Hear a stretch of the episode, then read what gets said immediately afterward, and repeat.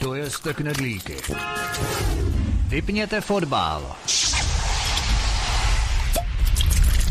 Domlaskněte kuželku. A dokoukejte vaší oblíbenou telenovelu. Pátek od 19 hodin přichází smršť událostí a informační nácest. Informační nácest. Zapněte si svobodnou vysílačku. Ale zvukově utěsněte dveře i okna, aby vás neslyšeli sousedé. Mohou vás totiž udat za poslech proti evropské propagandy.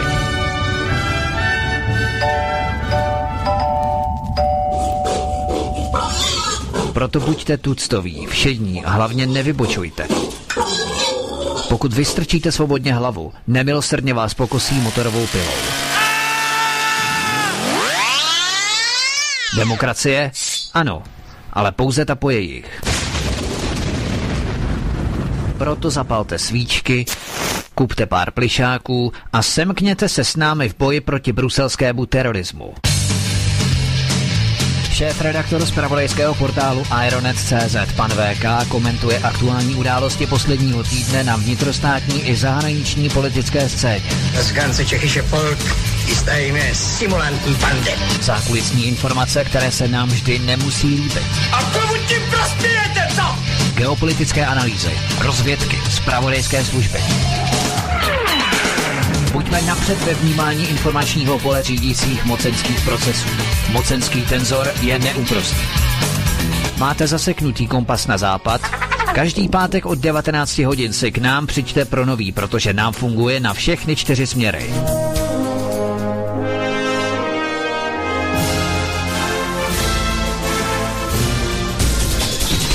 Pátek od 19 hodin šéf-redaktor z pravodejského portálu Aeronet.cz pan VK krátkým švy jeho atamanského vyčínku vypumpuje náš tlak na 158%. Vedoucí kolotoče.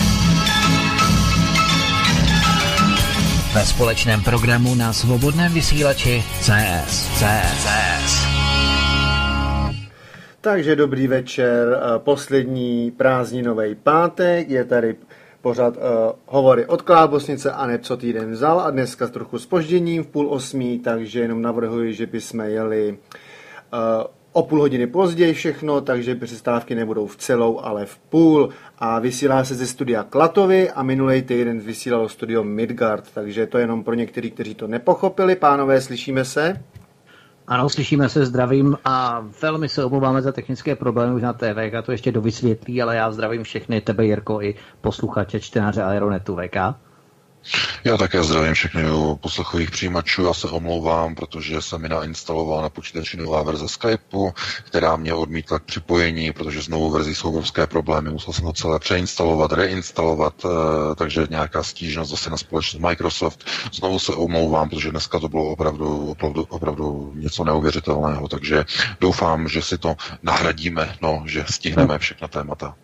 Já jenom bych navrhoval možná takovou drobnou změnu, jak Jirka navrhl eh, v půl deváté, to myslím, že na půl hodiny by nebylo tak nějakým způsobem dobré eh, dělit to písničkami, takže bychom to mohli učinit tak, eh, že bychom teda jeli 90 minut. Co ty na to VK?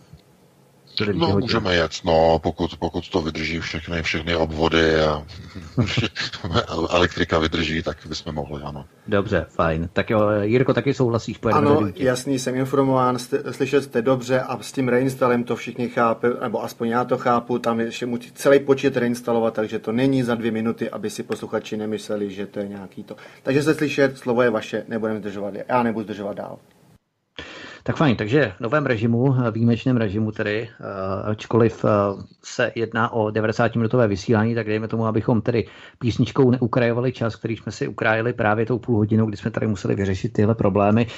Eh, začneme prvním tématem. V minulých dnech se do médií dostala informace, že virální video českého turisty z Kréty, které natočil, které natočil nebo který natočil scénu s topícími se krimigranty, je ve skutečnosti prý historický dokument o útěku řeků z Kréty během turecko-řecké války v letech 1919 až 1922. Podle zjištění serveru corrective.org, mimochodem k tomuto serveru Corrective se potom taky dostaneme, protože mu byla svěřena velmi podstatně důležitá úloha v rámci řídících procesů a systémového řízení Evropské unie. Ale podle tohoto serveru Korektiv německého tento dokument přímo na pláži natáčela režisérka Eleny Vlasy a vedle ní byl zachycen kameraman Giannis Cassis. Jenomže nastává ještě větší skandál, Eh, kolem tohoto dokumentu, protože francouzská agentura AFP je mediálním koproducentem dokumentu, ale podle vyjádření samotné této agentury AFP je tento dokument vzdělávacím materiálem určeným pro osvětu a vzdělávání. Eh, jak se VK celá následná situace vyvíjela, protože vy jste kontaktovali, přímo si kontaktoval agenturu AFP, co ti sdělili a v podstatě jaké materiály ti poskytli nebo spíše neposkytli? No tak my jsme požádali především o zaslání e, zmíněného úseku přímo z kamery, e, protože jsme to chtěli vlastně jako doložit a provést určitou korekci našeho minulého článku, ale my neprovedeme korekci, jestliže nemáme nějaké jasné podklady a důkazy, které naprosto vyvrátí podezření, že se opravdu jednalo o fejkové natáčení topících se migrantů. Takže jsme požádali, když jsme se dozvěděli o tom, že e, je možné vlastně toto získat, že AFP je jakoby ochotná eh, poskytnout některým vybraným novinářům, eh, například tady v Německu poskytla informace, nebo údajně tedy já jsem ten, ty záběry neviděl. To je všechno se v té rovině, kdy někdo něco tvrdí a eh, nikde vlastně není nic vidět. K tomu se ještě dneska dostaneme s útokem ohledně v, v Saské kamenici, k čemu došlo, ale k, to, k tomu se ještě dostaneme. Takže zkrátka jsme chtěli získat nějaký obsah, nějaký obrazový materiál, abychom mohli říct, dobře, opravdu se jedná o zjevně natáčení nějakého dokumentárního filmu, případně jsme žádali o nějaký skript, to znamená scénář, kde by bylo třeba jasně vidět i v angličtině, to nemusí být, já nevím, v češtině nebo v němčině, to je jedno, aby bylo zkrátka vidět, že se jedná o dokumentární film a nikoliv o propagandistický narrativ neziskové organizace, kde je používáno Eh, obrazové pozadí prosazování promigračního narrativu. Protože tohle to přesně dělají neziskovky. Tohle to přesně dělají různé organizace, které eh, jako natáčejí nebo používají obrazové materiály a do něho podkreslují narrativ. To znamená, natočí třeba, já nevím, skupinu nějakých migrantů, kteří někde sedí nebo někde jsou někde ve vodě, popas a do toho jde narrativ, kdy komentátorka k tomu videu jede nějakou zprávu. Například na Maltě se vylodilo dalších 1500 migrantů, je jim třeba pomoci a přitom jedou obrazové informace od někud úplně z jiného místa, z jiného časového úseku, ale jako ilustrační záběry jsou tam prostě vidět nějací migranti, kteří stojí ve vodě. To znamená, to nás, to, toto nás zajímalo. No a AFP se nám ozvala, odpověděla nám, že eh, ona jako produ, že jsou spolu producentem, znamená, že spolu budou produkovat obsah tohoto, eh, tohoto údajně dokumentárního snímku a e, že oni nemůžou poskytnout jako licenční práva na uveřejnění úseku tohoto filmu, protože se jedná o vzdělávací materiál, který bychom jako my, jako server, e, špatně interpretovali. Jo? Takže e, jako nevím, jako, co bychom na to mohli špatně interpretovat, protože to, co tam je, nebo co by tam bylo zobrazené, by bylo naprosto hmatatelné No a možná, že třeba by vadilo to, co by tam u toho bylo zvukově podbarveno. Otázkou je, jestli náhodou si třeba AFP nedělá nějaké do budoucna alibi, protože kdyby něco uveřejnila, eh, tak by třeba potom ty záběry už nebylo možné použít do toho takzvaně dokumentárního filmu, pokud by tam bylo něco závadného. Jo? Takže z toho důvodu oni to nechtějí poskytnout, protože jinak by to museli vystříhnout, vyškrtnout. No, takže e, já jsem proto v tom článku doporučil zmíněnému pánovi, který e, toto video na Krétě natočil, aby se ještě neomlouval, aby vyčkal, až tedy ten údajně dokumentární film bude uveden eh, do televizi, aby se ukázalo, o čem to doopravdy ten dokument bude. To znamená, o čem bude vyprávět, jaký tam bude ten or, originální nebo oficiální narrativ. E, víte, tohle jsou mar- malorozpočtové dokumentární filmy, eh, které někdo natáčí, no a někdo většinou musí za to, i když je to malorozpočtové, tak za to někdo musí zaplatit. A za takové ty malé, eh, nezávislé snímky, oni tomu říkají flix, eh, tak za tady ty fliky oni třeba, já nevím, dostanou někde grant, to znamená ve výši třeba, nevím, 15 tisíc eur, to je málo samozřejmě, a oni za, za to natočí třeba 15 minut. 15, doku, 15 minutový, 20 minutový dokument, velmi krátký a za ty peníze ve dvou, ve třech lidech to zkrátka natočí. Proto jsme se také zajímali, eh, kdo je, eh, kdo dal jako objednávku, kdo je objednavatelem. Protože pozor, aby si tady někdo nemyslel, že když se jde točit nějaký film, takže paní režisérka nebo pan režisér si takhle jednoho dne řekne, podívá se k nebi, řekne si, no dneska bych mohl natočit nějaký pěkný film. tak to samozřejmě nefunguje, protože na začátku je nějaká objednávka. Buď od televize, od uh, distribuční společnosti, to znamená zakázku někdo objednává. A jí někdo, té paní e, režisérce, někdo musela zakázku, aby toto natočil. Proto nás zajímalo a ptali jsme se na to AFP, e, kdo je objednavatelem. Nás ani nezajímá, kdo je koproducent a producent, znamená, kdo to bude takzvaně rozšiřovat a šířit v médiích. E, kdo je investor tohoto natočení. A e, víte, mnohokrát se stává, že třeba i producentská společnost nebo producenti, eh, kteří eh, jakoby zatím stojí a budou to produkovat, tak eh, do toho dávají třeba vlastní peníze. To znamená, ptali jsme se, jestli náhodou přímo to financování nevychází od spravodajské společnosti, jako je AFP, protože to by byl problém. Minimálně etický, protože spravodajská společnost, pokud by natáčela dokumentární film, který má nějaký narrativ, nějaký étos, tak by to asi nebylo úplně příliš uh, jakoby vhodné, protože by někdo potom mohl obvinit AFP z manipulace. Minimálně z té mediální. No ale Eh, víte, jak to funguje. Eh, oni se s vámi odmít, odmítnou bavit, oni vám neposkytnou žádné informace a vy si musíte jenom počkat na to, až ten dokument bude tedy někdy odvysílán. Eh, máme informace, že by měl být tedy odvysílán i v některých středoevropských televizích a měla by tam být i česká televize. Nevíme kdy přesně, ale česká televize by měla být taky jedním nebo jednou z těch organizací, která bude tento dokument vysílat takže na to si musíme počkat, co se tam bude říkat eh, v tom dokumentu, o čem to bude a eh, minimálně si dovedete představit, jaký narrativ to bude. Protože eh, jsou tam určité jakési rozpory. Ty rozpory jsou především v tom, že útěk nebo útěky těch lidí, kteří tehdy utíkali při té řecko-turecké válce, eh, tak eh, utíkali řekové před Turkama, jo, mimochodem. to nebylo obráceně. No a eh, v té vodě, v tom videu, tam je to pěkně vidět, že tam nejsou mm, křesťanské ženy, tam jsou arabské ženy v tradičních muslimských e, oblecích. To znamená, e, muslimské ženy, proč by utíkaly do vody, proč by, by, proč by to by jako nedávalo historický jako kontext. Teď, ta, takže zase je otázka, co vlastně tam vůbec bylo točeno proč se tím zabývá propagandistická organizace, jako je Corrective.org, což je organizace, která je pod přímou kontrolou vysoké komisařky e, přímo od Angely Merkelové a e, Anety Kahan, která, ano, dohlíží na, cen, na, která dohlíží na cenzuru tady v Německu na sociálních sítích. Corrective.org je pod její kontrolou. Aneta Kahan je bývalá spolupracovnice východněmecké štázy, tajné služby, takže to je, to je mafie. A tato mafie dneska se snaží kádrovat informace, kádrovat zpravodajství. Takže já varuji autora toho videa, aby se někomu omlouval, dokud nebude naprosto jasné, eh, co ten dokument vlastně popisuje. Zdali nejde o dezinformační dokumentární snímek, který zase někdo objednal, zase bude takzvaně nalíván do hlav eh, evropských občanů.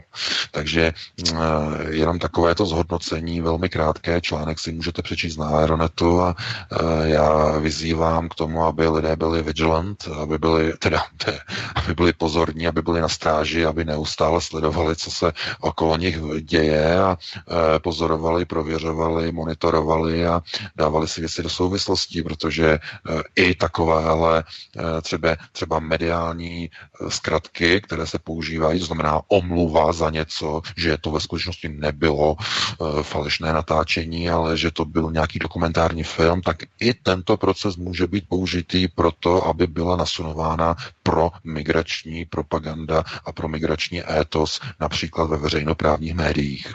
Takže já bych to tímto jakoby uzavřel, tady to téma první, dal bych ti slovo Vítku, ty k tomu také něco řekneš a hned potom se pustíme na další téma.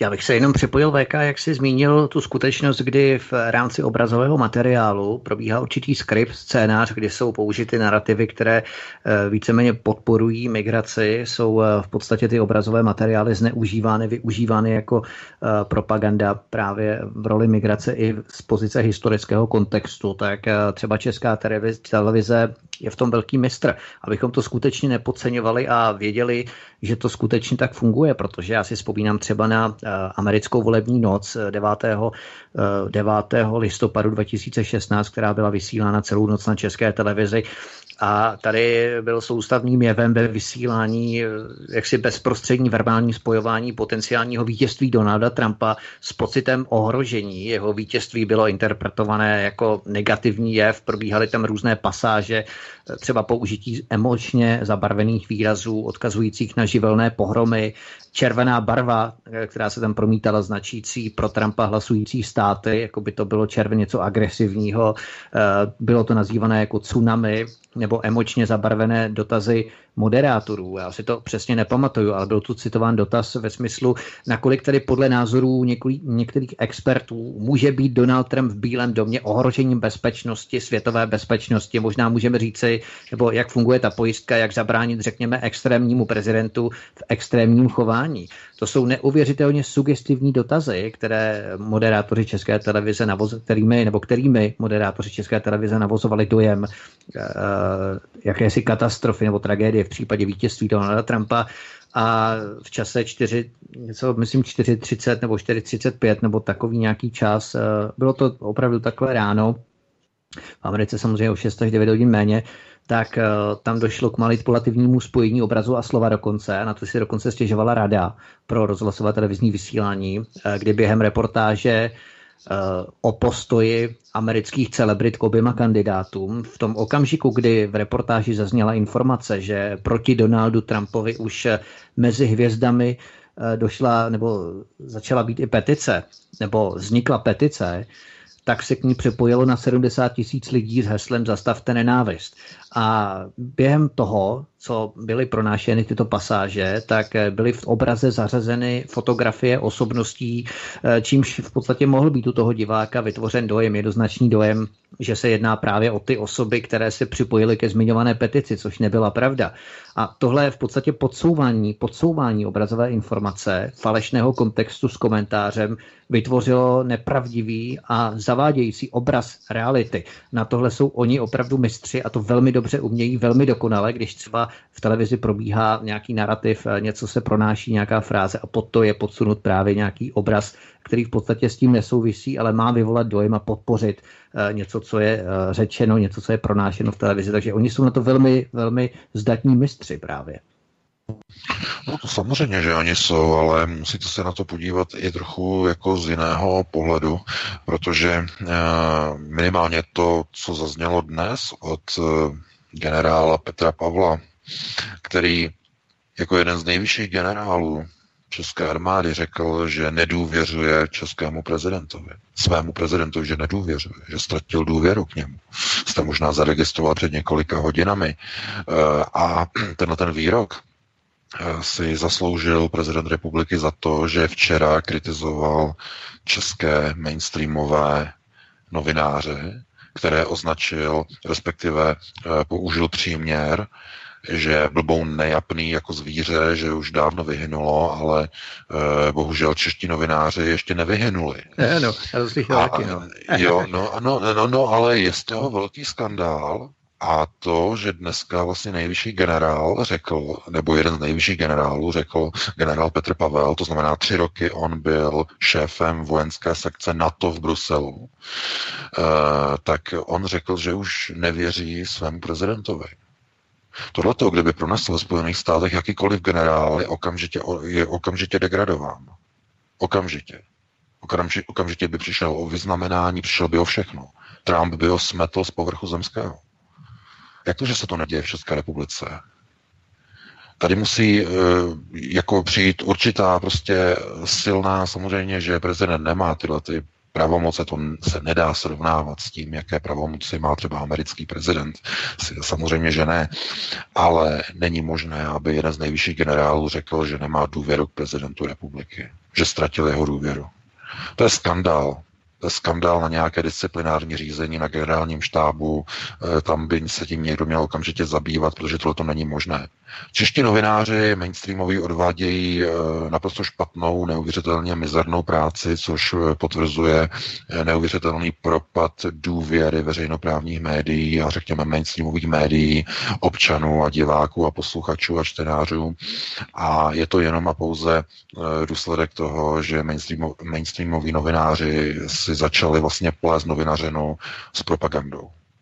To znamená eh, s prosazováním svého vlastního étosu. Ne, že budou informovat o pravdě, co se děje, ale budou do toho vnášet svůj vlastní politicky zabarvený étos. Tuhle ve prospěch to, TOP 09, tamhle ve prospěch uh, hnutí stan, tady ve prospěch uh, někoho, tamhle zase ve prospěch uh, amerických elit, tady ve prospěch třeba neziskových organizací a tak dále a tak dále tady eh, natočí třeba nějaký eh, pořad, který eh, manipuluje a který třeba pomlouvá SPD a tady natočí pořad, který pomlouvá alternativní média a tak dále. Ale tady zase třeba pozvou někoho jiného, třeba z neziskové organizace nějaké, kde, pozvou odborníka, ten zhodnotí situaci a dezinformace a tak, a tak dále a tak dále.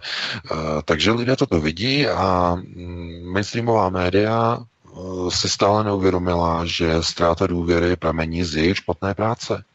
To není uh, jakoby uh, naindukované zvenčí, že by někdo se za to zasloužil, nebo že by někdo uh, začal prosazovat nějak, nějaké znedůvěryhodňování mainstreamových médií zvenčí. Ne, ne, ne, to je problém, který si mainstreamoví novináři e, zavařili sami, sami se na tom podíleli a nesou sami za to zodpovědnost. A prezident pojmenovává věci ostrými, ale správnými názvy. To znamená, jestliže novináři e, informují politicky zabarveně, propagandisticky, no tak e, jsou to ubozí tvorové, které potom prezident republiky označuje za chátru a za někoho, koho by bylo třeba postřílet kalašníkovem, a nebo, to označí slovy e, s odkazem na blbouna nejapného, že už dávno měli vyhynout. Takže tyhle ty bonmoty zkrátka nacházejí jakousi rezonanci u lidí, kteří chápou, co je tím myšleno, ale e, ta reakce přece e, může třeba eh, vyvstat od lidí, kterých se to týká. To znamená, když mainstreamový novinář se proti tomu ohradí a řekne, já dělám dobrou práci a mě to uráží, co pan prezident o nás říká, že paušalizuje a tak dále, tak bych to vzal, já bych to akceptoval, že má třeba takový názor, ale když tohle to řekne voják, generál, který nemá z novinaře, jako s novinářskou činností nebo s novinařinou nic společného, ale vyjádří se k tomu a řekne, že k tomu, kvůli tomuto výroku, že už ztratil v prezidenta důvěru, to, to je nenormální. V tom okamžiku to znamená, že i generál Petr Pavel razí novou vojenskou politiku, vlastní politiku. No a ono je to těžké se od toho odpoutat, protože pokud děláte tři roky šéfa vojenské sekce na to v Bruselu, tak tam děláte jako voják hlavně politiku, tu vojenskou politiku. No a potom, když skončíte v té funkci, po tříleté mandátu, no tak těžko se toho zbavujete. Takže i teď vlastně generál Petr Pavel dělá eh, vojenskou politiku a vyjadřuje se k politickým otázkám, a dokonce k prezidentu republiky a dokonce o něm říká, že už mu nevěří. no, tady je právě to ten problém, že není nastavená taková ta pozice toho, co si můžou vojáci dovolit a co už si dovolit nemůžou. Minimálně ta nejvyšší generalita. Za první republiky by se to nestalo, za okupace by se to také nestalo, za komunistů by se to také nestalo, ale stane se to za demokracie, takzvané demokratury, protože v ní si každý může dělat, co chce. Nikdo nic neřídí, No a e, kdokoliv si kopne do prezidenta republiky, tak je za hrdinu. Ne v dnešní době. Takže eh, z tohoto důvodu já se na to nedívám jako na něco, co by bylo čistě jenom eh, jakoby reflektováno z toho, jak informuje Česká televize. To už, to už dávno ne, mimochodem. Ale teď se to kopíruje už i do výroku nejvyšších hlavounů generálního štábu, kdy už i vojáci vlastně razí svoji vlastní vojenskou politiku, která je politikou pro americkou. To znamená ve prospěch amerických neokonzervativců to vidíme na těch výrocích, vidíme to na tom e, opršálkovství, e, které se jakoby politicky znovu prosazuje z jednoho ministra obrany na druhého, e, kdy se převádí pravomoci české armády raději, e, tady pod německý Bundeswehr, raději v uvozovkách, e, protože američané nevěří české generalitě, je na to dokonce i studie tajná, utajená, e, oni tomu říkají rizika, problematických struktur řízení v případě vypuknutí konfliktu, to znamená, které generální štáby by se zhroutily, které by například přeběhly na stranu útočníka, například eh, Ruska nebo, nebo Číny, eh, které generální štáby mají tendenci se podvolovat eh, cizím mocím, které by takzvaně převedly části armády k nepříteli. Mm, nikdo nevěří české generalitě. Proto oni vlastně vzali to nejlepší, co bylo v České armádě, eh, elitní jednotka z Žadce a dali ji tady pod velení německého Bundeswehru. To je, to je naprosto jasné. Jako jo. A pokud se podíváte třeba i na to, jakým Aha, takže jsme vypadli, nevím, jestli si Jarko slyšíme. Ano, já slyším. Ano, já slyším. Tak, ale VK nám vypadl zřejmě právě kvůli reinstalu tohoto Skypeu, takže bychom si asi udělali technickou pauzičku. Té písničce se asi přece jenom nevyhneme. Tak tě jako poprosím, když jsme dali písničku a my se pokusíme navázat spojení. Jasně, samozřejmě za pár minut. Hned jak bude pan VK online. OK, tak to tíhneme a pojedeme dál. Jasný, aby věděli. Hm? Super, díky. Takže jsme zpátky. Doufám, že se teda slyšíme, pardon. Ano, slyšíme to a dokonce slyším, že jsme to stihli přímo na konec písničky. Těsně ano. před koncem jsme se ospojili, ozvali, takže je to fajn, slyšíme se a myslím, že všichni tři VK se tu. No já slyším teď dobře, no. Zase nás někdo obohatil svým přerušovacím signálem, zase opět někdo nechce slyšet, nebo nechce, aby bylo něco slyšet, nevím. Takže zkusíme tedy vydržet v tomto spojení, v této konektivitě. Uvidíme, eh, kolik toho budeme moci říci a kolik nám nedovolí. Já ani nevím, kde jsem skončil, Vítku, jestli mě můžeš navázat zpátky na výroky Skončili jsme právě u generála Petra Pavla eh, ohledně na to, ohledně ne na to, ohledně působení v rámci vojenského štábu v Bruselu a jeho členstvím v Aspen institutu v podstatě, kdybychom to měli provázat a jeho návazností v podstatě na americké elity řízení. Hm. Mm-hmm. No, je, dobře.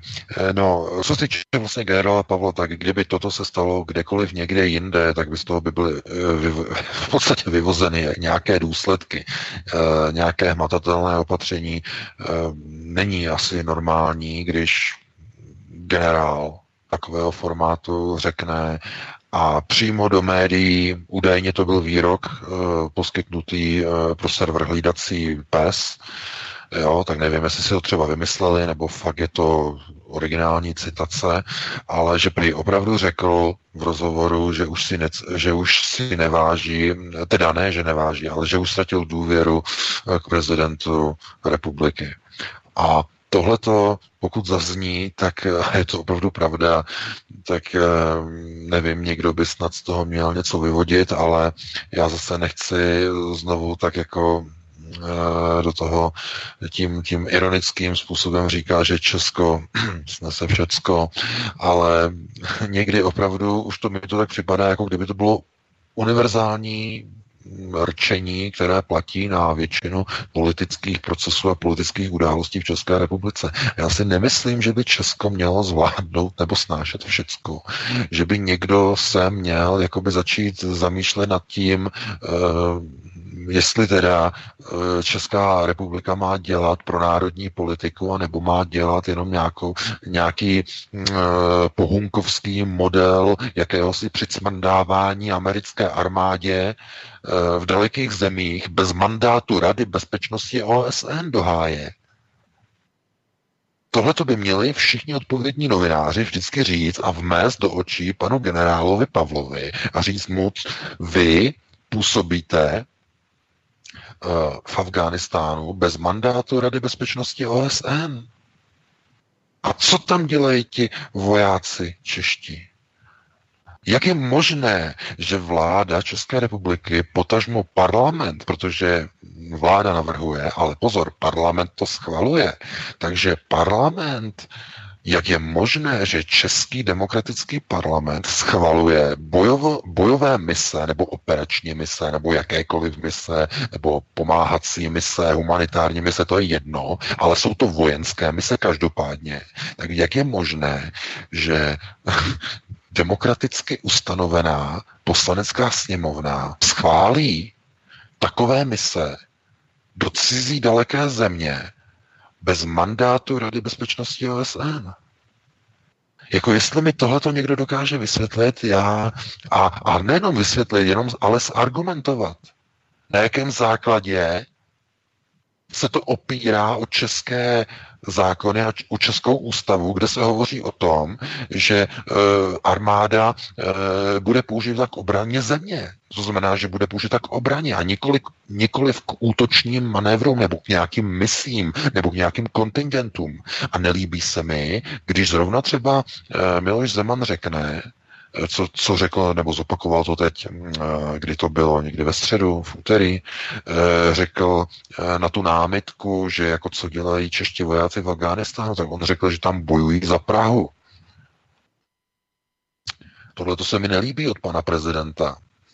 To je jedna z těch věcí, která se mi opravdu nelíbí, protože pan prezident přece je inteligentní a kdyby skutečně měl říct, co se děje v Afghánistánu, tak za prvé, Česká armáda tam je bez Rady bezpečnosti OSN, kterou se všichni, i prezident republiky, ještě donedávna zaštiťovali jako ničím, co je naprosto nepřekročitelné. A teď to omlouvají. Teď to omlouvají a zrovna v Afghánistánu. A v Afghánistánu, e, jako někdo teď řekne, co vlastně dělá americká armáda a její pohunkové a všichni ti pomocníci, co tam vlastně dělají v tom Afghánistánu. Je tam nějaká těžba nějaké ropy? Ne, ropa tam není. Je tam těžba nějakého plynu? Plyn tam není. Je tam nějaké nerostné bohatství? No ano, to tam je, ale netěží se tam. Takže z jakého důvodu tam je americká armáda? No kvůli máku. no, no, americká armáda je tam kvůli pěstování opia které americká armáda kontroluje celosvětovou distribuci opia do celého světa. Ale pozor, aby se teď náhodou někdo nemyslel, že to opium uh, míří někam na nějaké černé trhy a tady to, tady to, že ne, ne, ne, ne, ne, to by byl velký omyl. To opium používá totiž eh, celý americký farmaceutický průmysl. Opium se používá na výroby takových jak, e, léků, e, jako jsou například analgetika, jedna z přísadových látek. To znamená všechny ty ibuprofeny, všechny ty, e, já nevím, všechny ty značky Alvil a další a mnoha, mnoho dalších, tam všude má použití tento, nebo toto opium, které je těžené vlastně z makových hlavic. Takže z tohoto důvodu. A e, kdo dneska nejvíce profituje v americkém průmyslu? No tak to je zbrojařský průmysl, samozřejmě. No a na druhém místě je to farmaceutický průmysl. Takže američané kontrolují celý Afghánistán a všechna opiová pole kvůli tomu, aby mohl být držen nad vodou americký farmaceutický průmysl. A to už stojí za životy českých vojáků, kteří tam zařvou bradou vzhůru s požehnáním pana generála Pavla a s požehnáním i prezidenta, který říká takové bláboli, že prý se bojuje za Prahu. Ne, bojuje se za makové hlavice. sklizené v Afghánistánu a použité a převezené potom do společnosti, jako je Pfizer, jako, je, jako jsou další eh, farmaceutické společnosti, které potom z toho vyrábí takzvané generické léky, generická léčiva. No, tlumící bolest a e, taky proti alergiím a další. A prostě opium je velmi důležitá e, droga, nejenom ale pro černý trh, že si to někdo takzvaně šlehá do žíly přímo, ale především pro výrobu a zpracování ve farmaceutickém průmyslu. Takže to je ten důvod. A já nevidím důvod, proč by e, na, na tomto se měla podílet česká armáda. Jako proč? Jako? Z jakého důvodu? No a e, teď jsem zrovna četl, že ty rodiny těch vojáků, kteří tam uh, teď zahynuli při tom bombovém útoku před dvěma, třemi týdny, takže dostanou teď nějaké očkodnění a že ono nebude zrovna moc vysoký, ono bude nějaký, nebude moc vysoký a kvůli tomu pro ty rodiny udělali veřejnou lidovou sbírku. Jo, a já teď jako si řeknu, jestli tohle jako je normální, jestli eh, někdo by měl pořádat sbírky pro někoho, kdo jel v pozici eh, vojáka do mise, která není schválená Radou bezpečnosti OSN, pomáhat americké armádě chránit hm, pole s makovými hlavicemi a kontrolovat vlastně setrvání loutkové afgánské vlády u moci, která dovoluje Američanům ty makové hlavice vyvážet a má z toho takzvaný cut, podíl. Z toho je financovaný provoz celé afgánské vlády, mimochodem, dámy a pánové. To není zadarmo ty úvěry, které přicházejí od JP Morgan a od IMF, Mezinárodního měnového fondu. Ty jsou vykoupené makovými hlavicemi pro největší farmaceutické firmy na světě. I pro ty britské, mimochodem. E, takže tohleto, já se na to dívám jako na něco, co je v mnoha ohledech e, jenom dost iluzorní poloha toho, jak by se třeba měli vyjadřovat někteří vedoucí představitelé státu, e, kteří by měli především zatočit s takovými věcmi, které přímo poškozují národní zájmy. Ale znovu říkám, že český prezident nemá ty pravomoci jako ten americký, to znamená, nemůže dělat rozhodovací kroky, eh, řídit rozhodovací procesy a eh, z tohoto důvodu se nelze nějak jako rozčilovat nad ničím nebo nad nějakými řekněme, kroky, které by měly být učiněny a nejsou ze strany třeba české vlády, ale třeba se třeba rozčílit eh, nad tím, když třeba prezident řekne nějaký blábol, který eh, by zaznět, zaznít neměl. Protože tam, v tom Afghánistánu, česká armáda opravdu nemá co dělat. Tam se nepomáhá nějakým, uh, nějakým světlým, zářným zítřkům, protože v tom Afghánistánu je slaboučka centrální vláda, loutkové divadlo uh, pana Karzájího, který byl dosazen uh, bývalým hlavounem Bushovy vlády uh, Dickem Cheneym. To je člověk Dicka Cheneyho, mimochodem Eh, šéfa eh, žoldácké organizace eh, Akademy, dříve Blackwater, mimochodem. Takže to je člověk Dicka Cheneyho. Podobně jako třeba, jenom, jenom dokončím, že to je úplně stejný člověk nebo stejný model, jako například Madeleine Albright dosadila v Kosovu do křesla pana Tačiho, řezníka z albánských jednotek. No, tak to je to samé když paní Albright dosadila pana Tačiho v Kosovu, tak stejně tak byl pan Karzai v Afghánistánu dosazen Dickem Cheneym. Jsou dokonce tam z toho ty záznamy které vlastně odchytla ruská rozvědka, potom se to dostalo na ruská média, tady ty přepisy z toho, jak oni tam o tom říkají, jaký jsou debilové eh, Němci, jak, je debilní americká, tedy jak je debilní německá armáda, eh, že Němci vlastně neví, jakým způsobem řídit hamry a takovýhle tohleto a že vlastně zaostalá země, zaostalý národ, zdegenerovaný po 40 letech denacifikace a tak dále, tak dále. Tohle to si vypráví mezi sebou hlavouni CIA a Dick Cheney, mimochodem. Takovéhle věci o svých spojencích v NATO. No, jako pokud eh, bychom se dostali k originálům těch dokumentů, tak je publikujeme na Aeronetu, na tvrdo.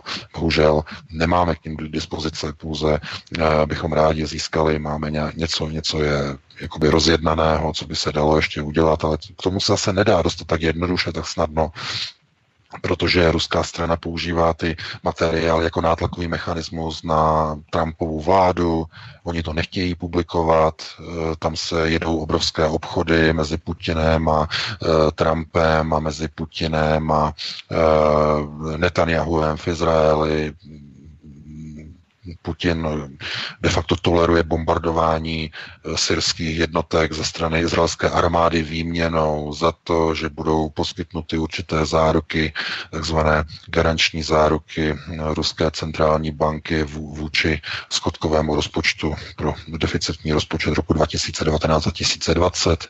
To o tom bych taky chtěl něco napsat, protože taky teď máme podklady k tomu, jaké kšefty tam probíhají mezi Kremlem a Knesetem. E, nicméně my se k tomu možná ještě dneska dostaneme, že úlohou nebo hlavní úlohou alternativy eh, je eh, být strážcem svobody a být strážcem pro národního ukotvení.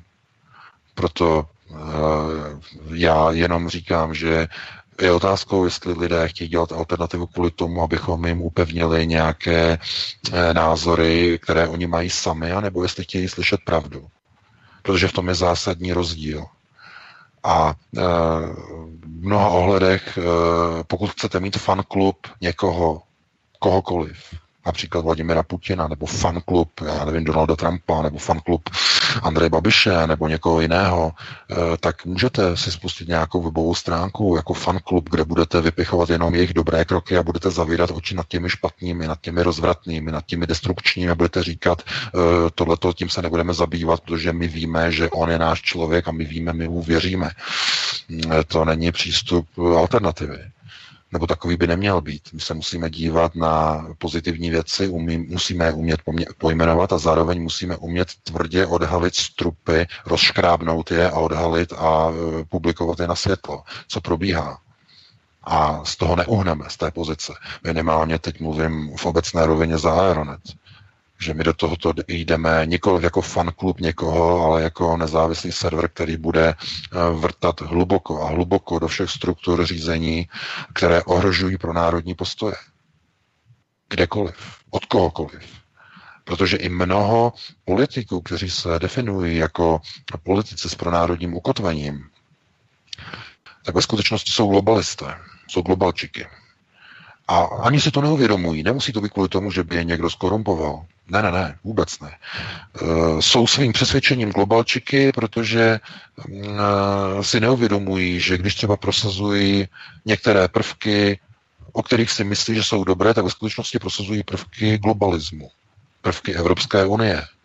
Možná se zaregistrovali ten výrok e, pana šéfa ODS, pana Fialy, tedy Petra Fialy, abych to nedával dohromady s panem Radimem Fialou z SPD, eh, tak Petr Fiala z ODS právě říkal, že ODS chce reformu Evropské unie do původního modelu, nebo do takového toho modelu, eh, jako bylo EHS, svoboda pohybu, svoboda pohybu zboží, svoboda pohybu služeb.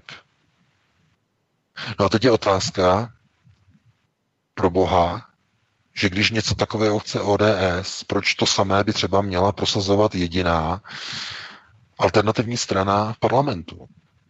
No to už rovnou přece můžeme volit ODS, ne? Tomu, k tomu jsme přece SPD, eh, teda já ne.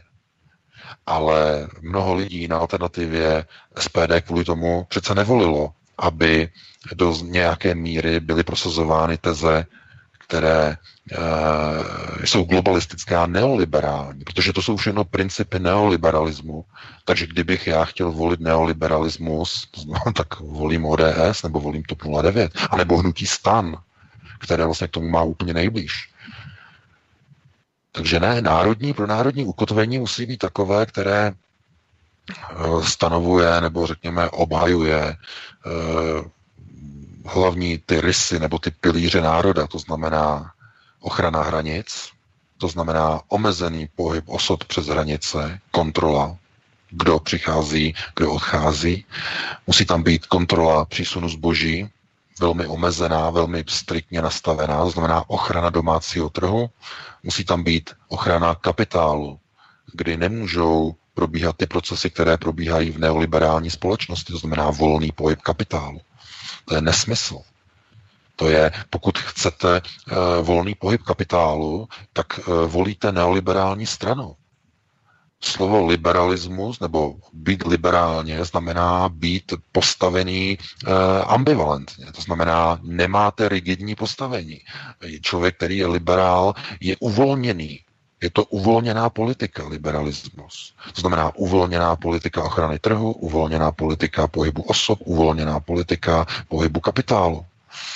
No a mnoho eh, řekněme, politiků si tady to neuvědomuje, různě to míchá dohromady a myslí si, že když třeba pro, prosadí něco, co jim připadá jako dobré, že tím prosazují pro národní teze. Eh, já bych chtěl jenom ukázat na to, že eh, skoro 30 let po revoluci pracují lidé na manuálních profesích a v montovnách a ve fabrikách za třetinové až čtvrtinové mzdy ve srovnání a v porovnání tady s Německem. A to je důsledek neoliberální společnosti volného pohybu osob, volného pohybu kapitálu do České republiky a hlavně z České republiky a volného pohybu zboží, hlavně do České republiky. Z České republiky na, na exportu už mnohem méně.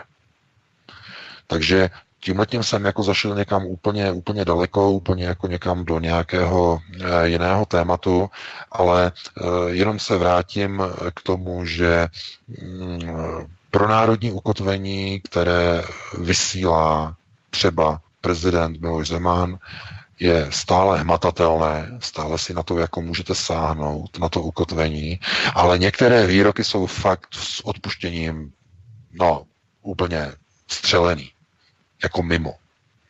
A já to neberu prezidentovi, on má svůj názor, ale rozhodně jsem přesvědčen o tom, že nelze obhájit neobhajitelné přítomnost českých jednotek v cizí zemi pod hlavičkou Severoatlantické aliance bez mandátu OSN je mezinárodní trestný čin. Je to v rozporu s mezinárodním právem. Minimálně v rozporu s chartou národu.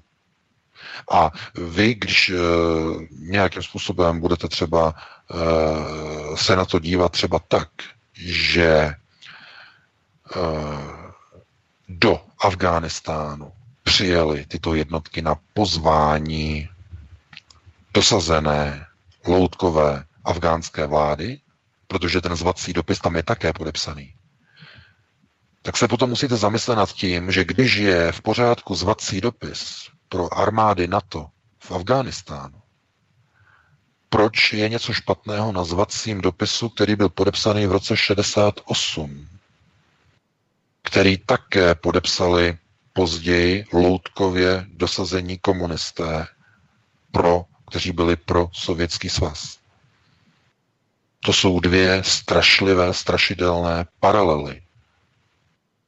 No, vidíte. A jedna je v pořádku, Jednu dokonce podporuje prezident Zeman a druhá je prý špatná. Na to se plive a označuje se jako za největší národní tragédii. Takže pozor na tady ty e, pokrytecké postoje, protože to pouze znevažuje ten postoj národního ukotvení. Protože buď chce jakýkoliv politik dělat pro národní politiku, anebo pouze stínuje nějaké pohyby, aby to vypadalo že dělá národní politiku jako. A já si myslím, že lidé, kteří chodí na alternativu, eh, čtou alternativu, chtějí alternativní politické směřování, tak nechtějí, aby jejich zvolení šampioni jejich ideálů dělali národní politiku jako, aby prezident měl výroky, které jako jsou pro národní, ale ve skutečnosti podporuje americkou agresi, americkou okupaci a dobrodružství pod lavičkou NATO někde v nějaké cizí daleké zemi bez mandátu Rady bezpečnosti OSN. Takže lidé to vycítí a lidé si potom uvědomí, že takový postoj není uh, upřímný, není uh, opodstatněný, nebo jeho opodstatnění spočívá na něčem, co, čemu se nedá důvěřovat. No a e, někdo potom si řekne, že e, když se prosazují nějaké politické kroky, nějaké politické cíle, tak jestli by v té politice se měly dělat ústupky, jestli by se měly dělat e, některé kompromisy, na které stejně musí přijít, tak jako tak, protože když děláte politiku, tak musíte přistoupit na nějaké kompromisy, ale když na takový kompromis přistoupíte, tak nemůžete vodu vydávat za víno. To není možné. Musíte říct tak od této chvíle pijeme vodu. A buď se s tím smíříte, nebo ne. Ale nelze těm lidem dál implementovat do hlavy tu naivní představu, falešnou představu, že stále ještě pořád prosazujeme alternativu. Ve chvíli, když prosazujete neoliberální pilíře globalizace. Takže všichni ti, kteří četli moje poslední články tady ten týden na Aeronetu, tak vědí, na co já odkazuju, eh, do čeho eh, se, nebo na co se snažím odkázat, aby si to lidé uvědomili. A eh, já bych tady to pomalu, no máme 20, eh, 22, bych to ukončil, předal bych ti slovo Vítku, ty tomu také něco řekneš a pustili bychom se do dalšího tématu. Co říkáš? Určitě, VK, já jsem si tady dělal poznámky, o čem všem jsem mluvil. Eh, začnu Hamidem Karzájím. Hamid Karzájí, eh, člověk Dika Čejního, který byl nainstalován do Kábulu, do slabé vlády, která je v podstatě ohraničena zelenou zónou. Tak v roce 1987 absolvoval americký vládní program International Visitors Leadership a po 12 letech byl nainstalován právě na tuto pozici premiéra eh, v rámci Afghánistánu, takže jenom to, abychom si uvědomili. Eh, další reminiscence, další poznámka, eh, další bod ohledně vojáků, kteří jedou do Afghánistánu takzvaně chránit zájmy nikoli České republiky, ale americké, americké zájmy, tak tam probíhají opravdu čekačky na ty eh, v podstatě míst, na ta místa, která potom jsou zaplněna s ohledem na tuto misi do Afganistánu a v podstatě oni se o to rvou, vyloženě o to usilují a spousta právě vojáků o to usiluje. A potom, když přijedou domů, tak jejich hrdina a oni dělají eh, prostě hrdiny, jsou považovaní za hrdiny, chodí mezi těmi známými, jo, ty seš ten frajer, ty jsi byl v tom Afghánistánu a oni říkají prostě, že by tam jeli znova, klidně, kdyby měli tu šanci, a tam jsou tak tvrdé eh, jako podmínky v rámci těch čekacích lhůt a je o to takový zájem, že ten, zájem možná teď třeba uchládá nějakým způsobem, ale prostě pořád je o to velmi usilovný zájem, takže oni tam opravdu chtějí, čili nelze to považovat za něco, eh, pro co bychom měli litovat. V podstatě, když oni dobrovolně tam jdou a potom eh, po příjezdu většina těch vojáků, neříkám samozřejmě všichni, ale většina do konce života už má takový ten punc, jo, ty jsi byl ten frajer v tom Afghánistánu, jo, ty jsi dobrý, jako takhle, jo, takže pokud opravdu tohle nevymítíme, tak nevím, to je další poznámka. Další poznámka ohledně Afganistánu. Eh, dokonce OSN varuje před tím, že produkce eh, opia nebo produkce opia pro výrobu heroinu je v Afghánistánu na historické, historicky nejvyšší úrovni.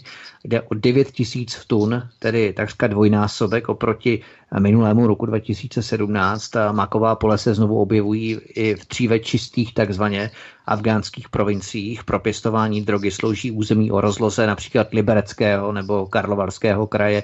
A v Afghánistánu vzrostla výroba heroinu o 300%. A zisky z tohoto obchodu s drogami mají některé americké banky, jak už jsme říkali, nejenom tedy farmaceutické, ale samozřejmě i banky, konkrétně Citigroup, která financuje ekonomické aktivity Andreje Babiše mimochodem, West, Far- West Fargo a, a HCBC například, které už za to eh, utržili vysoké pokuty. Přesto z toho mají zisky. Takže to jsou eh, veřejně dostupné informace. Potom další informace ohledně Petra Pavla a hlídacího psa Roberta Břešťana. Tak tam bych tomu celkem i věřil, že to bylo na hlídacím psu, protože ve správní radě hlídacího psa sedí třeba Michal Musil, dříve z Mladé fronty dnes, nebo Lucie Tvarušková, dříve z hospodářských novin, je financovaný nadačním fondem mimochodem českých průmyslníků a také čerpají z grantu od Google, to je důležité. A rovněž hlídacího psa financuje asociace exportérů. Je ale zajímavé, že hlídacího psa založil Ondřej Neumann, což je bývalý šéf-redaktor Bakalova týdeníku Ekonom, eh, a také pracoval v časopisu Týden, mimochodem, stejně jako Jaromír Soukup. Ono je to všechno tak nějak propojené. Jo? A v hospodářských novinách pracoval Ondřej Neumann. Ale taky stál u rozjezdu, mimochodem Ondřej Neumann, eh, ČT24, No a nyní je ředitelem Ústavu nezávislé žurnalistiky, takzvané. No a mezi jeho oblíbené kratochvíle patří témata jako ruské zájmy v Česku, což pro něj stělesňuje samozřejmě Miloš Zeman. No a proto se rozhodl osvítit české mediální, český mediální prostor vydáním publikace o Miloši Zemanovi. No a samotný Robert Břešťan, šéf hlídacího psa, obdržel cenu v roce 2015, cenu od Open Society Fund Praha George Sereše za nejlepší analyticko-investigativní příspěvek, eh, což byl klasický rusofobní článek, eh, myslím, že to mělo název nějak, eh, jestli si nás Rusko koupí a tak dále. Takže to bych celkem i věřil. Ale abychom tedy ukončili ten dokument, o kterém jsme se to bavili na začátku a kterým jsme v podstatě začali tento celý rozhovor a náš program eh, a ukončili jsme to a vydali jsme se právě do Saské kamenice, tak eh, ten vzdělávací a osvětový dokument eh, podle slov samotné tedy agentury AFP bude touto agenturu AFP tedy používán pro mediální propagaci migrace jako ukázka příklad toho, že migrace je přirozená věc a v minulosti probíhala v masově a těmto lidem je potřeba tedy pomáhat. Čili jde o v podstatě propagaci migrace zaobalenou do krycího étosu vzdělávacího dokumentu. Takže Potom samozřejmě bude možné, to myslím, že si psal dokonce i v tom článku, eh, dokument šířit různě do škol, pro školní promítání nebo jako propagaci migrace bude možné vysílat ten dokument eh, na veřejnoprávních médiích v rámci večerních programů různých. Takže média začnou spojovat turecko-řeckou, turecko-řeckou válku například a s tím spojený exodus a uprchlictví s dnešními uprchlíky z Afriky a Blízkého východu začnou vytvářet dojem, jakousi spojnici mezi tím, že se jedná o to tež.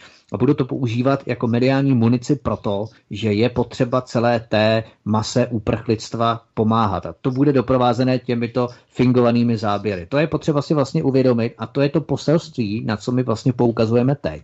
Že se sami usvědčili z toho, nebo z ještě větší, horší propagace migrace, než kdyby to bylo jenom prvoplánově natočené, nafingované, jak se falešní uprchlíci topí v moři, což jsme si původně mysleli. Takže tohle je v podstatě ještě horší a záležitost ohledně právě uh, toho dokumentu, že je to ještě daleko horší uh, v rámci propagace migrace. Je to rozhodně mediální zkratka, protože eh, to médium uveřejní daný dokument, eh, kde budou vlastně jakoby obrazové záběry někdy ze 20.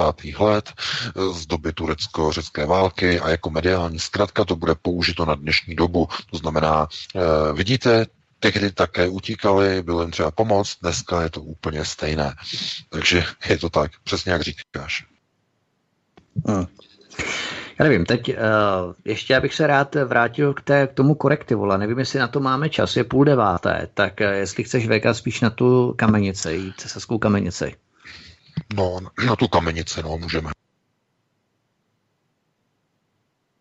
Uh, uh, moment, mě to tady vypadává, momentík, uh, nevím, nevím, jaký je problém. Uh, nevím, moment, mě to tady nějak vypadává.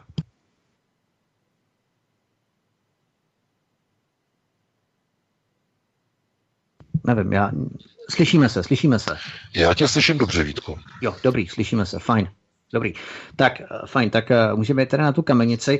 Eh, v Saské kamenici se odehrál brutální útok nožem na 35-letého Daniela Hilliga. A brutálními pachateli jsou teprve 23-letý Iráčan Yusuf Ali Aláh, nebo Jusif Ibrahim Aláh, já si tam jména nepamatuju, který je obviněný společně s druhým krimigrantem jménem Aláh Šajgi. Aronetu se podařilo získat zatykač tohoto iráckého krimigranta nasvědčující tomu, že se jedná o výcvik útočníka islámským státem, protože byl veden profesionálně ten útok nožem. Facebook a Twitter začali zběsile mazat veškeré příspěvky s odkazy na sken tohoto zatykače a dokonce jsou mazány celé uživatelské účty. O co jde v podstatě? Vám se, nebo ty si přeložil kompletně ten zatykač, eh, znění toho zatykače, o co šlo?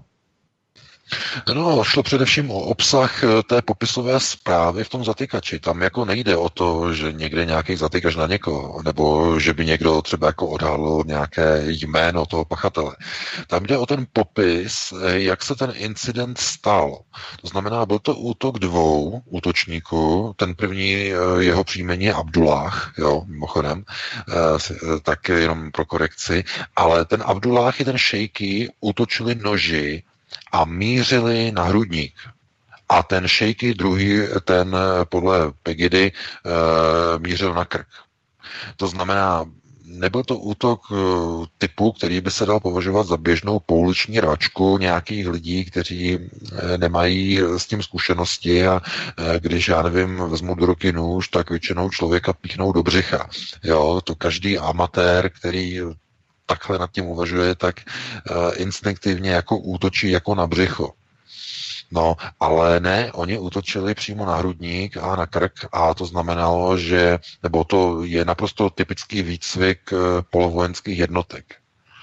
Protože nikdo z nich nesloužil třeba u nějakých paragánů nebo nesloužil u nějaké regulární armády, tak uh, je jasné, co to znamená kde jinde by mohli takový výcvik získat. No, buď islámský stát, nebo v Iráku, takzvaná Al-Qaida v Iráku, eh, možná i Al-Nusra, některá z těchto teroristických islámských organizací tam mohly projít eh, zkrátka výcvikem eh, před tím rokem, nebo v tom roce, nebo těsně před tím rokem 2015, než přišli sem do Německa v té velké migrační vlně.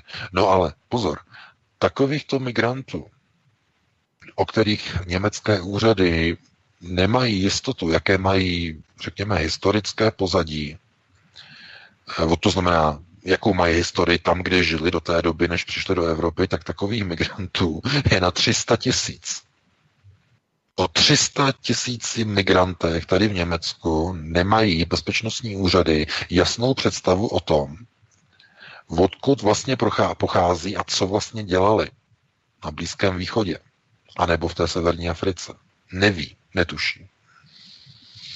A tohle se nesmí dostat mezi obyvatelstvo, tato informace, toto ohrožení. Přitom je to veřejné tajemství. Němci to vědí, že to takhle je doopravdy. To, jako, to, to se nedá utajit.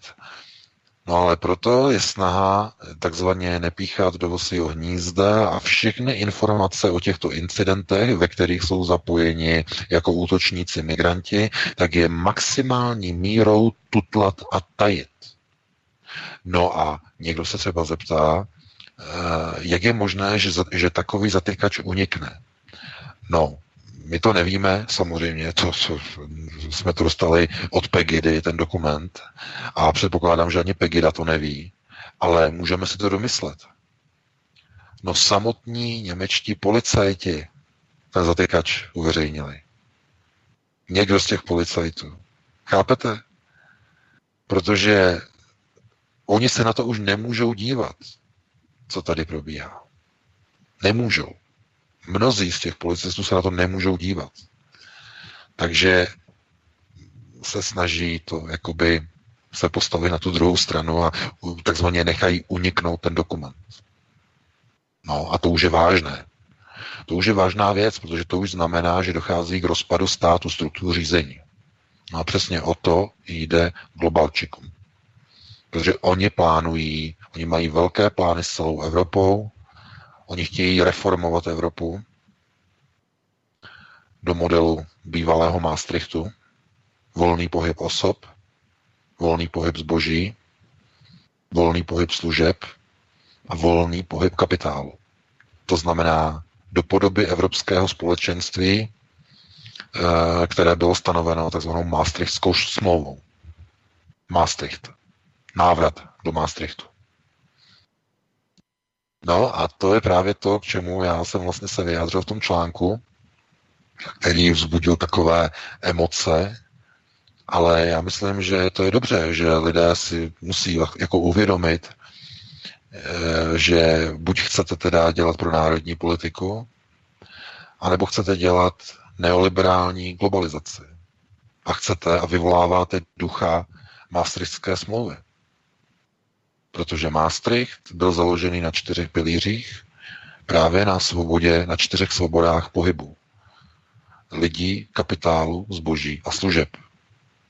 A když to potom slyšíte jako hlavní volební téma sjezdu takzvaně národoveckých stran v Praze 1. května, tak se zděsíte a řeknete si, že se někdo asi musel zbláznit. Protože to nemá s národním ukotvením nic společného. Ale já to chápu, já tomu rozumím, protože uh, alternativu politickou dělá mnoho lidí, kteří asi se třeba nezajímají o takové ty nějaké hluboké procesy řízení a chtějí idealismus, to znamená globální idealismus. To znamená, aby byly ukotvené národní struktury řízení, aby národy byly e, suverénní, aby byly samostatné, ale ve skutečnosti, aby všude vláda globaliz- vládla globalizace. Jenže to je oxymoron. To je nesmysl. Protože buď jdete globalizovanou cestou, anebo jdete pronárodní cestou. Ale nemůžete jít na obou. Je to jako, když máte dvě koleje a ty koleje v jednom úseku v jednom momentě se rozchází. Vy nemůžete ten vagón vést po obou kolejích. Protože byste vykolejili. To nejde. Můžete, si vybrat jenom levou trať, která míří vlevo, anebo jenom tu pravou, která míří vpravo. Nemůžete jet po obou kolejích současně.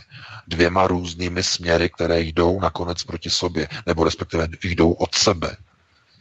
No, e, takže jenom když takhle zacházíme daleko tady v těch, tady v těch konotacích a intencích, tak i e, v těchto ohledech je vždycky třeba se dívat na to, Eh, jestli lidé se stále snaží ještě o nějaké to pronárodní ukotvení, anebo ve skutečnosti už prosazují globalizaci. Protože mezi jedním a druhým je paradoxně jako podivu velmi tenká linie, která se velmi snadno překročí. Protože je neviditelná, je skoro, dalo by se říct, jakoby jen, jen těžko nahmatatelná ta linie mezi ochranou národních tezí a tvrdou, brutální a bezohlednou neoliberálně nastavenou globalizaci. No a e, já řeknu jenom ještě příklad, protože to je důležité, to je, myslím si, mm, zásadní. E, lidé asi si všímají, když jdou třeba do obchodu, tak e, si všímají jako země původu, výroby některých produktů, které dříve se ještě prodávaly v České republice eh, jako domácí výrobky. Byly vyráběny českými firmami. No, dneska už to tak není. Například oblíbené piškoty Opavia, to je takový typický český produkt, už se nevyrábí v České republice, ale v Polsku v rámci globalizace. Kvůli tomu byla zavřena fabrika přišlo o práci přes 200 českých občanů. Fabrika na piškoty. No, a to je globalizace. To je právě ten volný pohyb kapitálu, dámy a pánové. Podnikatelského kapitálu. A následně i zboží. A je to v pořádku? Je v pořádku to prosazovat jako pro národně ukotvená strana, když likviduje zaměstnanost, v národě? No, to není v pořádku. Takže e, nikdo přece tady nemluví o tom, že když někdo začne dělat pro národní politiku, takže se uzavřou hranice, že se znovu zadrátují, že se nebude dovážet cizí zboží, v obchodech bude prázdno, nic tam nebude, a banky přestanou nabízet hypotéky, protože zůstane jenom jedna banka a ta nebude nikomu nic půjčovat, jako to bylo za komunistů, byla jenom spořitelná, nic jiného.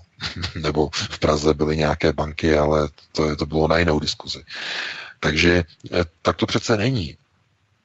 Podívejte se na takové země, které jsou ukotvené pro národně, ale přitom dokážou fungovat uh, i vlastně, řekněme, v systému řízení, který ochraňuje domácí trh. Ale nijak to neohrožuje, uh, řekněme, takovou tu, takový ten tu prestiž anebo uh, ten blahobyt toho národa, že by si nemohl nic koupit. Takových zemí je mnoho. Eh, však můžeme eh, jít, říkat příklady takových zemí, které jsou neutrální a eh, prosazují vlastní jakoby domácí národní politiku, nejsou součástí velkých globalizačních struktur a celků a funguje jim to úplně normálně. A nemusíme mluvit jenom o Švýcarsku, můžeme mluvit třeba o, já nevím, o Rakousku, můžeme mluvit o Finsku, o dalších zemích, o Norsku můžeme mluvit, i když Norsko je pozor. Norsko je silně globalisticky eh, okupované v současné době všechny ty barné vernety a tak dále. To znamená, to, že jste uh, pro národní stát a že se snažíte nějakým způsobem eh, být jakoby neutrální, například Švédové v rámci určité neutrality vojenské, ale už to neplatí třeba o globalistickém ukotvení. No, takže tam to třeba je vidět, že i globálně, když třeba chcete dělat obchod, tak je tendence z toho národního ukotvení nakonec překlouznout do globalizace. A tohle to právě se probíhá ve všech, nebo ve většině pronárodních, takzvaně eh, pronárodně ukotvených stran v Evropě, které ještě před rokem a půl, ještě v dobách, kdy Trump kandidoval, tak prosazovali opravdu pro národní teze. A dneska, když se podíváte na ty volební programy, třeba tady AFD, tak už ten program jako pomalu ani nepoznáváte. Najednou se nemluví o ochraně Německa, ve smyslu, oni, oni měli ještě za Frauke Petry, když měla pod kontrolou AFD, tak chtěli eh, kontrolovat pracovní trh, eh, chtěli kontrolovat vynakládání prostředků z tzv. dotačních fondů Evropské unie, měli tam program na vystoupení z Evropské unie a tak dále. A tohle to všechno pod vedením a šéfováním nové šéfky Alice Weidl a pana Alexandra Gaulanda, eh, tohle to všechno teď zmizelo. Nebo respektive bylo to přeformulováno a teď je vlastně AFD usiluje o jakousi reformu Evropské unie do podoby takzvaného bývalého Maastrichtu. To znamená Evropské unie Maastrichtského modelu. No, ale to už je potom příliš velký odklon od národoveckých pozic. Národně ukotvené země protože to už prosazujete neoliberální globalizaci, když prosazujete Maastricht. Podívejte se do, na internetu, pokud si nepamatujete, nebo jste mladší, co to je Maastrichtská smlouva, tam se na to můžete podívat, abyste si ujasnili, eh, co vlastně to znamená. No, ale tohle to si všechno musí lidé uvědomit a musí si uh, udělat představu, jestli chtějí takovou budoucnost, protože my se nemůžeme stavit do role a říkat lidem, že má jako to nechtějte. To je něco špatného. To ne. To vy si musíte sami si to uvědomit a sami se rozhodnout, jestli chcete návrat do doby před podpisem Lisabonu a do doby před podpisem smlouvy v NIS. To znamená do doby Evropské unie, kdy se řídila Maastrichtskou smlouvu globalizace, ale podle modelu Maastrichtu, jestli to chcete. No a jestli to chcete, no tak v tom případě tedy nový plán evropských takzvaně pro národních strán je teda potom v pořádku. Pro vás. Pro mě ne. A pro vás asi ano. Ale to si musíte sami e, ve své hlavě srovnat a podívat se na vlastní rodinu a podívat se na to, co s tou rodinou bude za 20 let protože i Maastricht měl už v sobě globalizační prvky, eh, které vedly k islamizaci, k volnému pohybu osob na celém území Evropy. Pozor, nejenom Schengenu, celé Evropy. Protože původní plány byly zahrnout do toho i Ukrajinu, Rusko, eh, v té době, kdy ještě nebyly členské země, co jsou dneska, takže to, bylo, to byl velký plán. Právě Maastricht měl plán, Eh, zapojit do Evropské unie, unie Ruskou federaci. Ten plán nakonec byl zhacen americkými elitami. Ještě se o to tenkrát se o to usiloval Bill Clinton, který kvůli tomu přijel ten, tehdy do Berlína, měl jednání v Paříži a říkal, že toto ne, to se nesmí stát v žádném případě. Ale tam bylo docela našlápnuto k tomu. Nicméně to bylo iluzorní, protože ještě v dobách Jelcinovského Ruska Jelcin byl schopný se podepsat úplně pod všechno, mimochodem. Kdyby mu to dali na papír, na stůl, tak on by to podepsal nakonec. Ale e, Putin ne, ten zase už má trošku jiný systém řízení a chab, e, chab, chabat, chabat by to nedovolil tohleto, ale e, protože oni mají vlastní cíle s Ruskem, co chtějí s Ruskem udělat e, tyhle ty židovské kruhy, ale to bylo na jinou diskuzi. Takže e, tehdy v 90. letech byla jiná doba, byla jiná konstelace mocenská, a e, i tehdy by to možná prošlo, nicméně nikdo to nemůže označit za něco, co by se dalo označovat za pronárodní ukotvení. Ochranu národa, ochranu vlastního domácího trhu, e, nezávislost, protože v té době už dávno rozhodoval Brusel. Ovšem, v těch jednotlivých členských zemích. Akorát delegace jednotlivých pravomocí ještě nebyla tak mohutná a brutální, jako je dneska. To byl jenom předstupeň.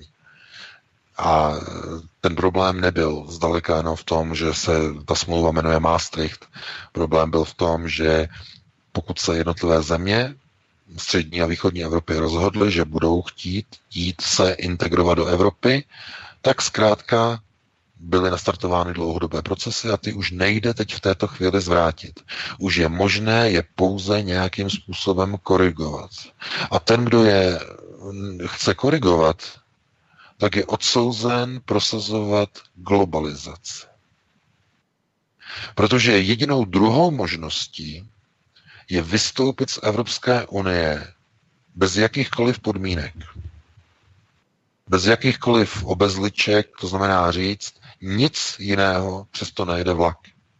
Jenom toto. A e, některá vyjádření, třeba ze strany Marine Le Pen, mě opravdu jako vyděsila.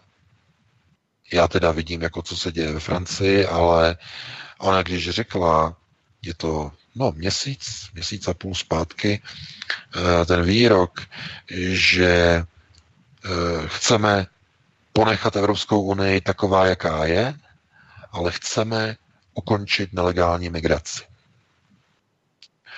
Já si budu muset najít ten její výrok, eh, eh, pokud se mi, že udělal bych asi i překlad, aby to lidé viděli. To je důležité, ten její výrok. Protože ten pouze odhaluje názorový posun u Marine Le Pen. A teď nevíme, jestli ten posun je vynucený, nějakým násilím nebo nějakou výhruškou nebo nějakou pobítkou, to je jedno, ale ten posun je naprosto drastický. No, tohle to musíte sledovat. To znamená názorové posuny, které jsou potom lidem předkládány jako něco normálního. A je proto i to, přirovnání mm, v tom článku eh, k tomu obchodu s veganským zbožím a s řezníky a s masem a se šunkou, protože to je přesně o tom. Eh, politici už nemůžou lidem prodávat vodu a říkat jim dál, že rád pijete víno. Protože někdo zkrátka se ozve a zjistí a řekne, nahlas vykřikne, císař je nahý. No a ostatní ho začnou kamenovat, že vyzradilo veřejné tajemství. Takže to jsou jenom taková přirovnání, nad kterými se musíte za domácí úkol, eh, nebo nad kterými se musíte zamyslet, protože já nechci tady přímo pojmenovávat některé procesy, některé osoby, některé lidi, aby se jich to nedotklo, protože tohle to ani není úlohou alternativy, to není úlohou eh, Aeronetu, ani svobodného vysílače, to není naší úlohou. Eh, naším úkolem je odhalovat věci, souvislosti, události. Dávat vám je na talíř. A vy si musíte je umět přebrat. Tím nožem a tou vidličkou se v tom vyrochňat a sami si zjistit, jak to vlastně všechno je. Protože nikdo jiný za vás to neudělá. Minimálně za vás by to udělala jenom, nebo jeden subjekt by to za vás udělal, třeba Česká televize by to za vás udělala, že by vám řekla, jak si to máte vysvětlit. Ale ne, tohle zkrátka je čistě jenom na vás. Vy se musíte sami podívat na to, jestli po zhruba roce a půl od eh, doby, kdy byl zvolen Donald Trump, jestli od té doby došlo u vás nějakému názorovému posunu, protože samozřejmě může u vás dojít k názorovým posunům, protože jste pod vlivem informačních médií, které vás pomalu reprogramují ve vašem podvědomí, ani to nevíte. Tím, že žijete v prostoru, který je eh, reprogramován na mnoha prioritách. To znamená podvědomně programování nebo podvědomé programování. Uh, jsou lidé, kteří třeba nám píšou, že na sobě pozorují, že dříve jim třeba, já nevím, vadilo, když, uh, já nevím, v obchodě uh, byla nějaká třeba prodavačka, která byla, já nevím, třeba to byla nějaká černoška nebo takhle, no a že na sobě najednou pozorují, že už jim to nevadí, že jako, jak si to mají vysvětlovat, jako, že, že už jako je to nějaký pocit, jako, že to je přeprogramovaný a e, tak na to není jednoduchá odpověď, ale ano, protože mediální prostor, informační prostor na vás působí podprahově, subliminálně. To, že žijete v globalizaci, na vás působí programově, aniž si to uvědomujete. A potom se nemůžeme divit, minimálně já to nikomu nevyčítám, že po nějaké době začne člověku, který prosazoval alternativu, připadat skvěle, když prosazuje neoliberální čtyři pilíře globalizace. Volný pohyb osob, lidí, zboží a kapitál. Je to možné. Já si na to dávám pozor, protože vím, co zatím stojí. Vím, že to je proces, který nastavují globalčiky, takže se tomu vyhýbám, abych upadnul do tady toho vnímání, jednoduchého, zkratkovitého vnímání světa, světa okolo nás. Ale u, jiný, u jiných lidí to může být jinak a já nikomu nenutím vůbec své názory, nikdo mě ani nemusí poslouchat. Vůbec ne, nemusí číst moje články. Eh, já to píšu jenom pro ty lidi, kteří chtějí nějakým způsobem eh, se dívat na věci, eh, získávat informace a vidět a slyšet můj názor, se kterým můžou souhlasit a nemusí. A nikomu ho nevnucuju. A hlavně, když se mnou nikdo nebo někdo nesouhlasí, tak ho neurážím a nepomlouvám na jistém nejmenovaném rádiu, o kterém jsem měl ještě do nedávna velmi dobré mínění. Takže tímto bych to uzavřel, Vítku. E, dal bych ti slovo, e, jestli bychom ještě dali jedno téma e, do konce hodiny. Nevím, že bychom něco stihli. Pokud ne, tak jenom tvoji reakci. Já myslím, že VK asi příliš nějaké téma nestihneme, necháme to raději na posluchačích, na co se budou ptát. Já bych jenom podpořil to, co si před chvílí říkal ohledně uh, politiky, ohledně reklam, hlavně subliminálního podprahového působení. Protože Přesně, toho jsme svědky, že informační pole mediálního řízení, procesu řízení médií na nás působí v podstatě podprahově každý den. Eh, v reklamách třeba v televizi nám ukazují Bělocha, jak tu si bere hypotéku, co nemůže splatit. Tam eh, má rýmičku, na kterou bere antibiotika, běloch, tam bere běloch prášky proti inkontinenci, například unaveného, upraceného, upracovaného bělocha, padesátníka. Zatímco černochy z Lidlu nám prezentují jako vypracované svalnaté sportovce, co si neberou hypotéku, co nemají tu rýmečku, co neberou prášky proti inkontinenci. A když to hlavně do ženských hustíte horem dolem pod Prahově každý den, tak logicky časem docílíte mediálního obrazu Černocha z Lídlu jako nadsamce a Bělocha jako podsamce. Je to všechno precizně propracovaná, naplánovaná mediální vsuvka. Sociální inženýr eh, v podstatě sociální inženýrství pracující s emocemi a v podstatě až s archetypy lidí, pomaloučku převracený tak eh, zvaných stereotypů, eh, demontáž inklinace v podstatě k vlastní rase, bychom to nazvali neustálým podsouváním Bělocha jako problémového, remcajícího, churavého, nepoužitelného, unaveného, opotřebovaného, uštvaného padesátníka versus vypracovaných, vysportovaných, vyfešákovaných, bezstarostných hlavně borců černochů. Schválně se zkuste zamyslet, kdy jsme třeba viděli nějakého černocha v reklamě, který potřebuje stavební spoření, který nemůže splatit tu hypotéku, který bere prášky proti inkontinenci nebo který má rýmičku. To je v podstatě subliminální zpráva pro konzumenty forem vzkazů je potřeba víc než kdy jindy, abychom si tohle uvědomovali, jakými metodami se s námi v této mediální sociální laboratoři v podstatě pracuje. Ale já bych se vrátil ještě k té Saské kamenici, protože to jsem si dal do souvislosti v eh, tom stylu, kdy si eh, apeloval na to, abychom si všimli, že ten útok byl veden velmi profesionálně, nasvědčující tomu, že v podstatě se jednalo o bojovníky islámského státu. Tak eh, si vzpomínám, že z americké základny Panzerkassen v Německu zmizely zbraně. No tak v podstatě tomu došlo, k tomu došlo mm, na začátku července 2016, asi zhruba před dvěma lety ale ta informace se dostala na veřejnost až o měsíc později a americká, americká armáda odmítla tehdy upřesnit si vzpomínám, kolik zbraní a jakého typu byly ukradeny z té základny. Ale v médiích se potom následně objevily spekulace, že by mohly zbraně skončit například u islámistů v Německu. A mluvčí americké armády v Evropě Ray Johnson eh, nic, eh, jak si neřekl, ale Chris Gray, myslím, že se jmenoval, to byl nějaký mluvčí vyšetřovacího týmu americké armády snad, tak eh, on doplnil, že zmizela řada poloautomatických pistolí, malorážní pušky, brokovnice a tak dále. Na této základně v podstatě Panzerkasse nedaleko Stuttgartu eh, jsou umístěné elitní jednotky americké armády, eh, Navy Seals 2 a speciální námořní jednotka a zelené barety. Takže v podstatě elitní sklady, sklady hlídané velmi pečlivě, velmi opravdu důsledně tak, že ne, jako nejde se tam asi nějak jako vloupat a něco tam ukrást, něco tam zcizit, nějaké zbraně a takové to množství zbraní. Takže eh, Bůh ví, jakým způsobem ti islamisté operují v Německu a kým jsou podporované, jestli náhodou ty základny v eh, Německu nejsou jakýmsi Eh,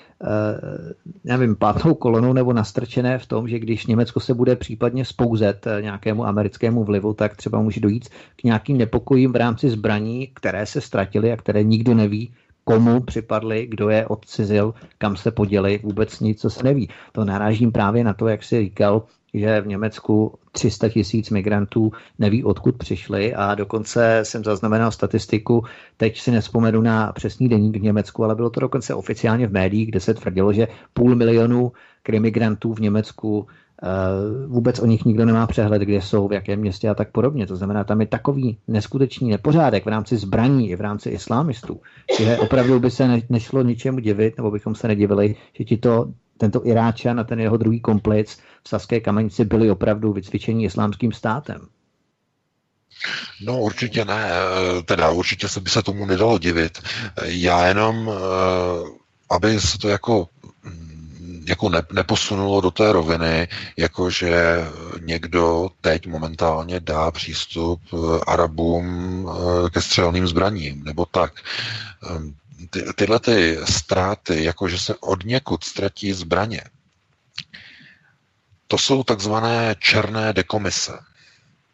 Černá dekomise zbraní je, když je třeba nelegálně vyvést, vyvést zbraně z jedné země do druhé, ale na ten vývoz existuje mezinárodní embargo. Dělá se to tak, že se nechá do vzduchu vyhodit muniční sklad. Jistě si vzpomínáte na určité konotace z České republiky. Ano, ale velmi počkej, nepoškodí se tím ty zbraně. To, to, se... Tomu se... Ne, ne, ne, to je, to je inventární dekomise. Inventární dekomise. No ne, ale když se vyhodí do vzduchu sklad, muniční sklad, tak se tím přece poškodí ty zbraně, které se potom mají odcizit. Ne? No ano, poškodí se ty zbraně, které e, mají způsobit ten výbuch, ale ty, které je třeba přesunou do jiné země, tak ty už tam dávno nejsou. Jo, takhle, jasně. Mhm. Takzvaná černá dekomise. Jo? A e, něco však e, takhle se dostávají zbraně do Sýrie na černo, takhle se dostávají do různých afrických republik, e, na které jsou do Sudánu, na které jsou embarga a tak dále, mezinárodní embarga, ale dostanou se tam. Protože vždycky je zájem některých vyšších procesů řízení na tom, aby do dané země se zbraně dostaly. Takže se to udělá většinou tak, že eh, když to nejde oficiálně přes nějakou třetí zemi, která se pod to nechce podepsat, protože za to jsou obrovské sankce mezinárodní, no to není už dneska tak jednoduché, mimochodem, to už je velmi ostře kontrolované, tak uh, oni to udělají černou dekomisí, to znamená, nechají vyhodit do vzduchu nějaký sklad, anebo nechají nějaké zbraně takzvaně zmizet, že se ztratí. To je možné dělat u nějakého menšího objemu zbraní v rámci stovek, stovek kusů. To znamená, někde, byla nějaká, někde bylo nějaké cvičení, pak byly nějaké přesuny a nějakých 100 kusů zbraní nebo 200, 300, 400 zmizelo třeba. Jo? Ale pokud se jedná o tisíce nebo dokonce desetitisíce zbraní, desetitisíce, stovky tisíc nábojů, eh, raket, minometu, tak tam už je třeba, tam už to nejde. Tam je třeba nechat do vzduchu vyhodit sklad, muniční, eh, říct, byla to nehoda, a nechat tam zlikvidovat určitý objemy munice, které zařídí tu explozi, na to není potřeba celý muniční sklad, tu explozi tam zařídí eh, několik stovek eh, dělostřeleckých nábojů, které indukovaně vybuchnou po sobě, všechno je to rozmetané na všechny strany a tu munici už nikdo ne, nenajde, nejenom, že ji nenajde, ani ji hledat nebude. Jo, protože celý prostor okamžitě uzavře armáda, nikomu nedovolí tu munici spočítat, kus pokusu, to je nesmysl, to ani nejde mm, fyzikálně. A chápete? A ta munice se nechá úředně zmizet, takzvaná černá dekomise. A najednou po půl roce ty zbraně se objeví v Syrii. A nebo v Líbii. Nebo v Súdánu.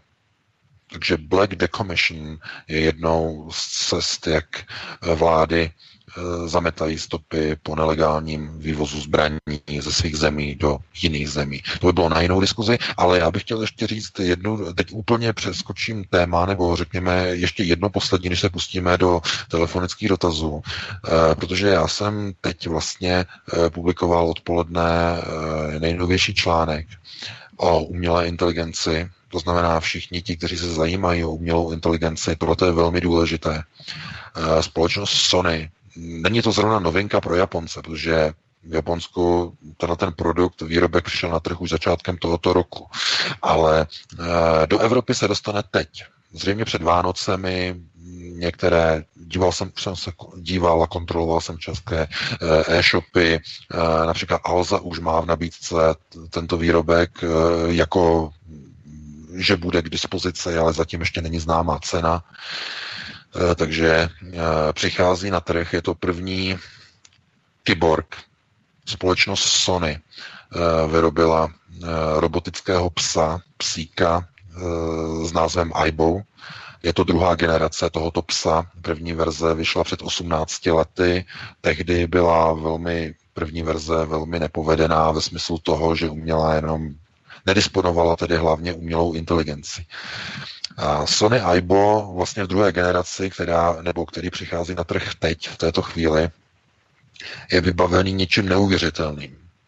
Je vybavený inteligenčním neurálním procesorem od společnosti Hitachi, který e, zvládá e, pátou úroveň nebo takzvanou pátou generaci umělé inteligence. To znamená proces deterministického učení.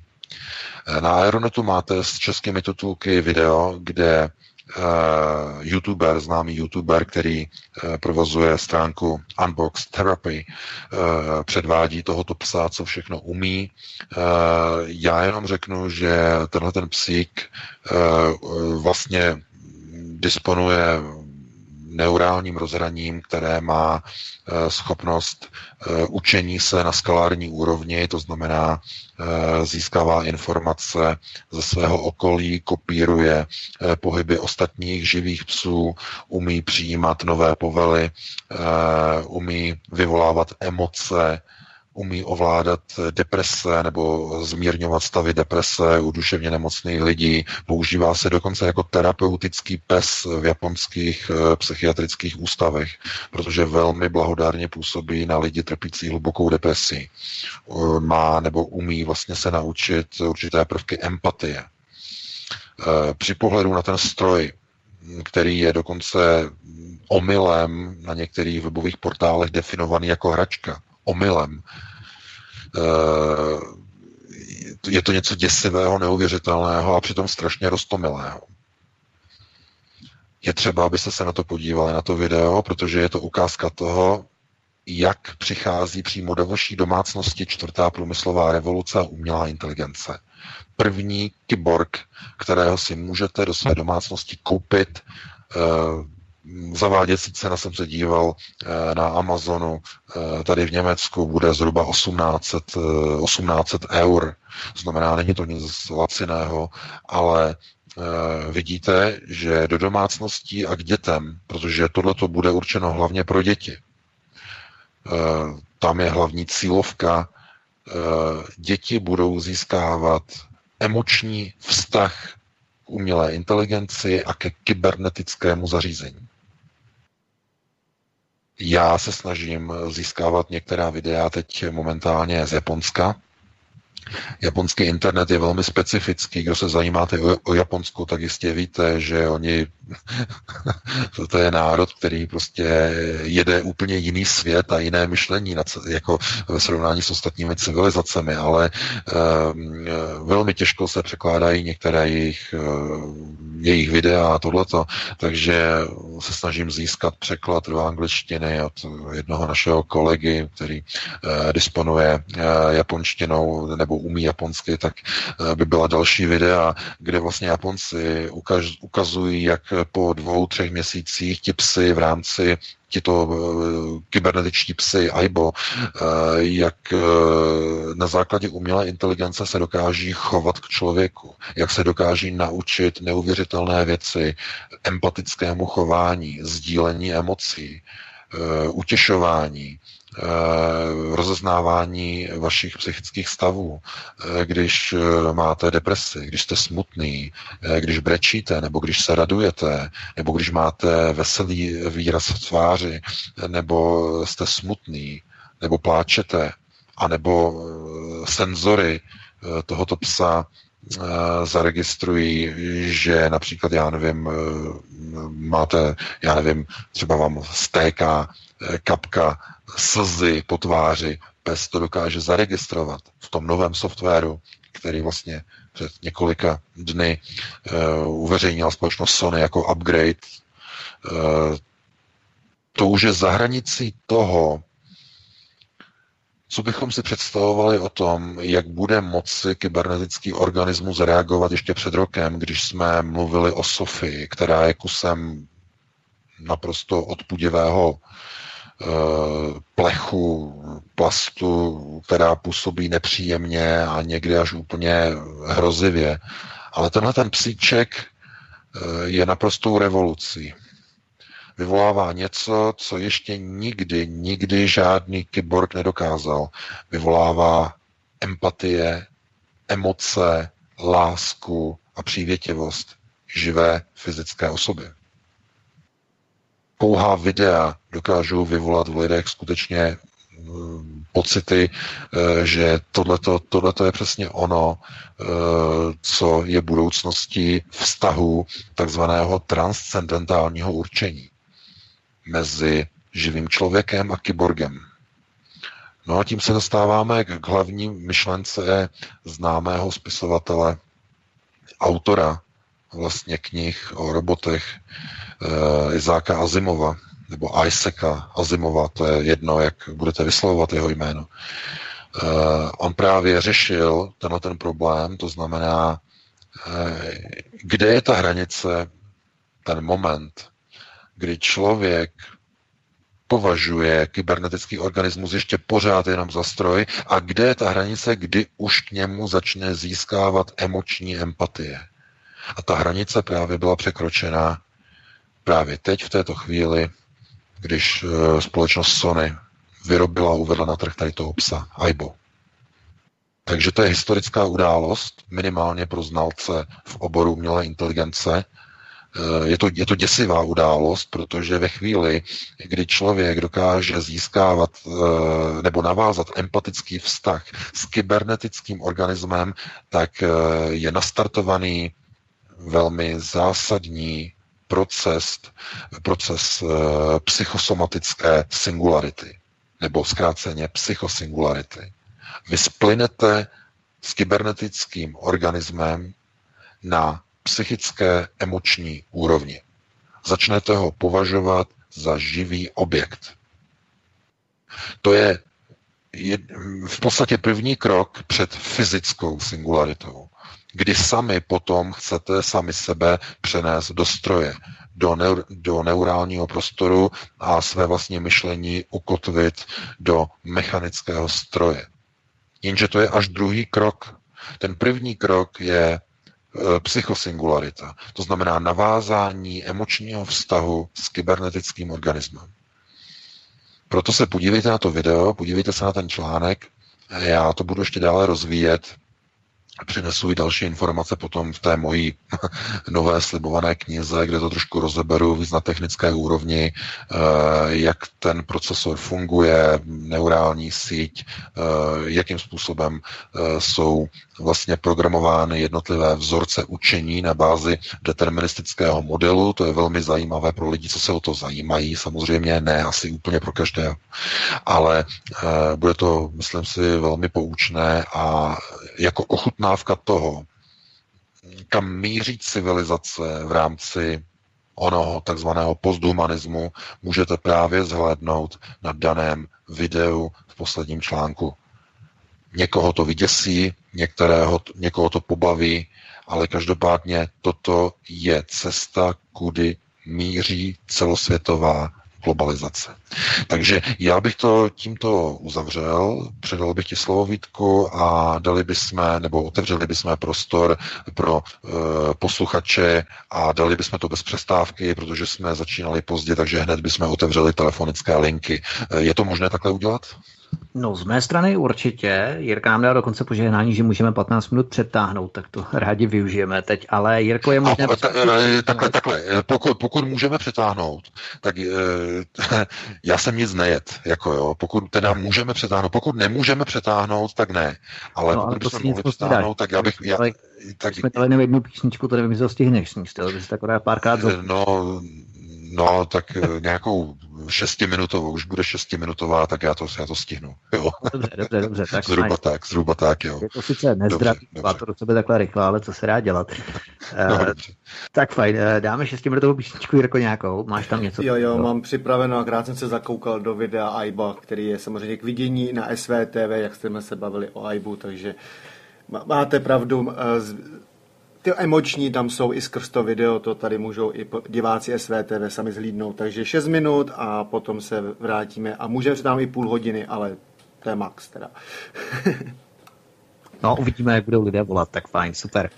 Takže za nějakých 6-7 minutek jsme zpátky v uh, pořadu hovory o klábosnice, otázky a odpovědi. Takže zatím.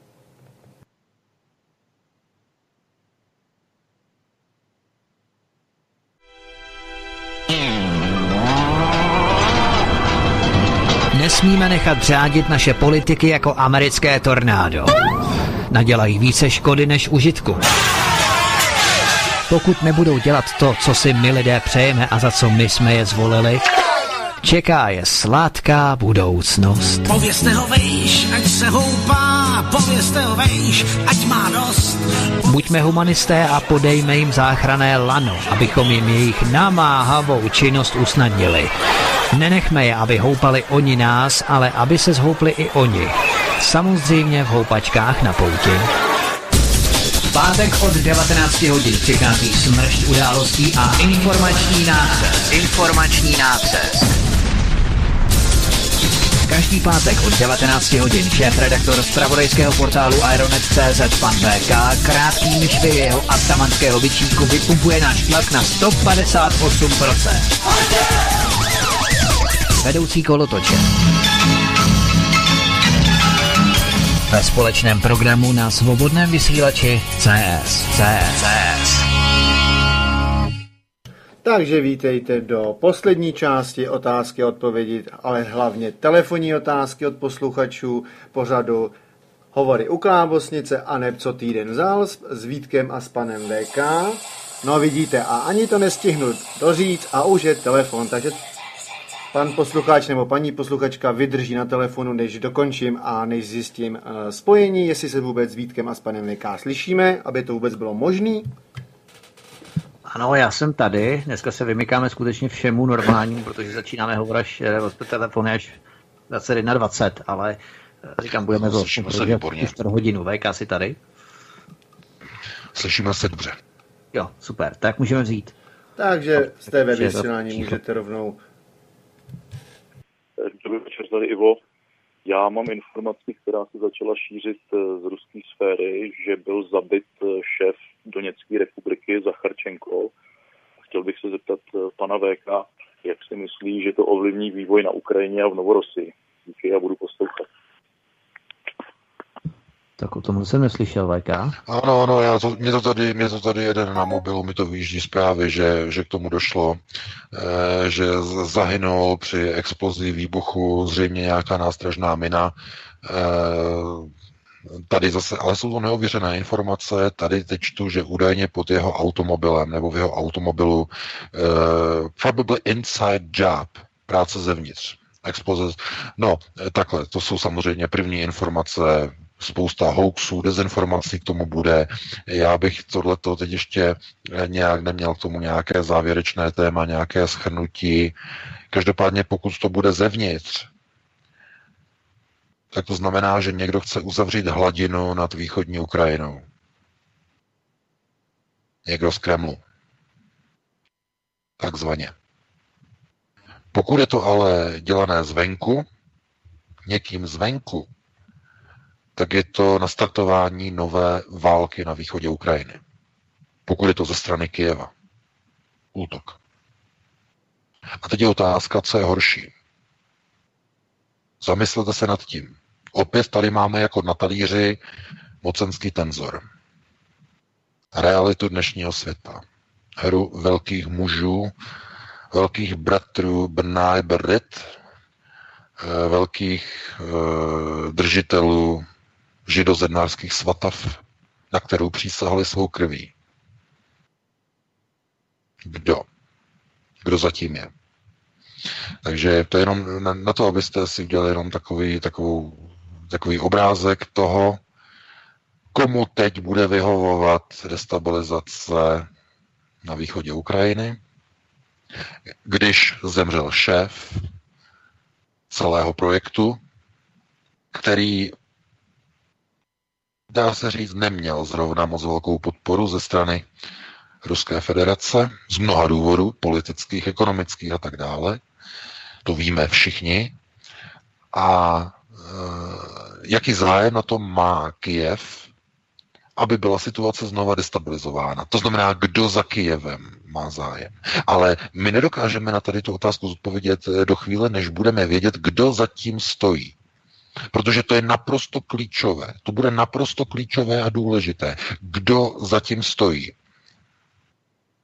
No, to, jsou, to, jsou, to nejsou dobré zprávy. Každopádně zase, protože když eh, Zacharčenko odešel, teď kdo tam je jeho, jeho zástupce? Nebo kdo bude zvolen, kdo bude dosazen, kdo to tam převezme? Nějaký člověk, který je větší radikál?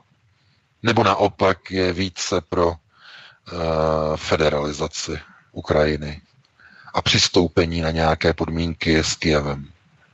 Já tam nemám ty přehled o tom, kdo tam je, ten, ten deputy, ten zástupce.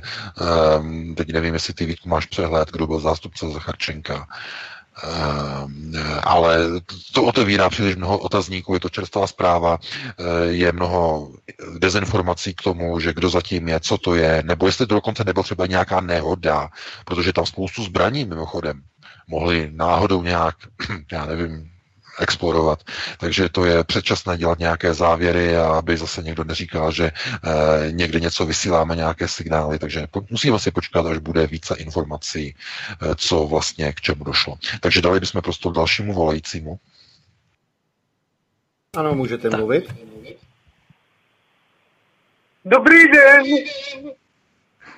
Dobrý večer, můžete povídat, položte svůj dotaz. No, dnes je to 51 dní od, od doby, co eh, tady vládne eh, vláda s bývalým spolupracovníkem SPB, který... Dobře, pane, vy jste volal a tento opatření dotaz pořadek svobodného vysílače, my to ukončíme, děkujeme, mějte se krásně. Uh, Jirko, prosím, další otázku, protože pan volal už do několika pořadů a pokládá pořád ten týž samý dotaz pořád dokola, takže je to otravné skutečně. Uh, máme další hovor? Ano, máme. Takže můžete jít do vysílání. Nezavěšujte, prosím. Vyčkejte na spojení. Please do not hang up. York. Vyčkáváme na spojení, tak jste na lince, můžete hovořit. Dobrý večer.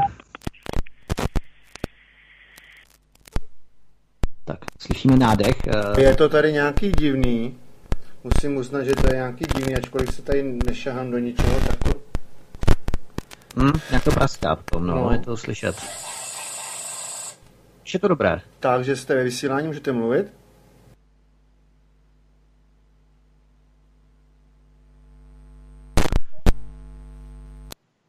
Tak, je tady technický tak problém. Tak se omlouvám, asi to bude na mý straně, takže než vteřinku, než to, to tady vypojím a zapojím, tak přečtu e-mail.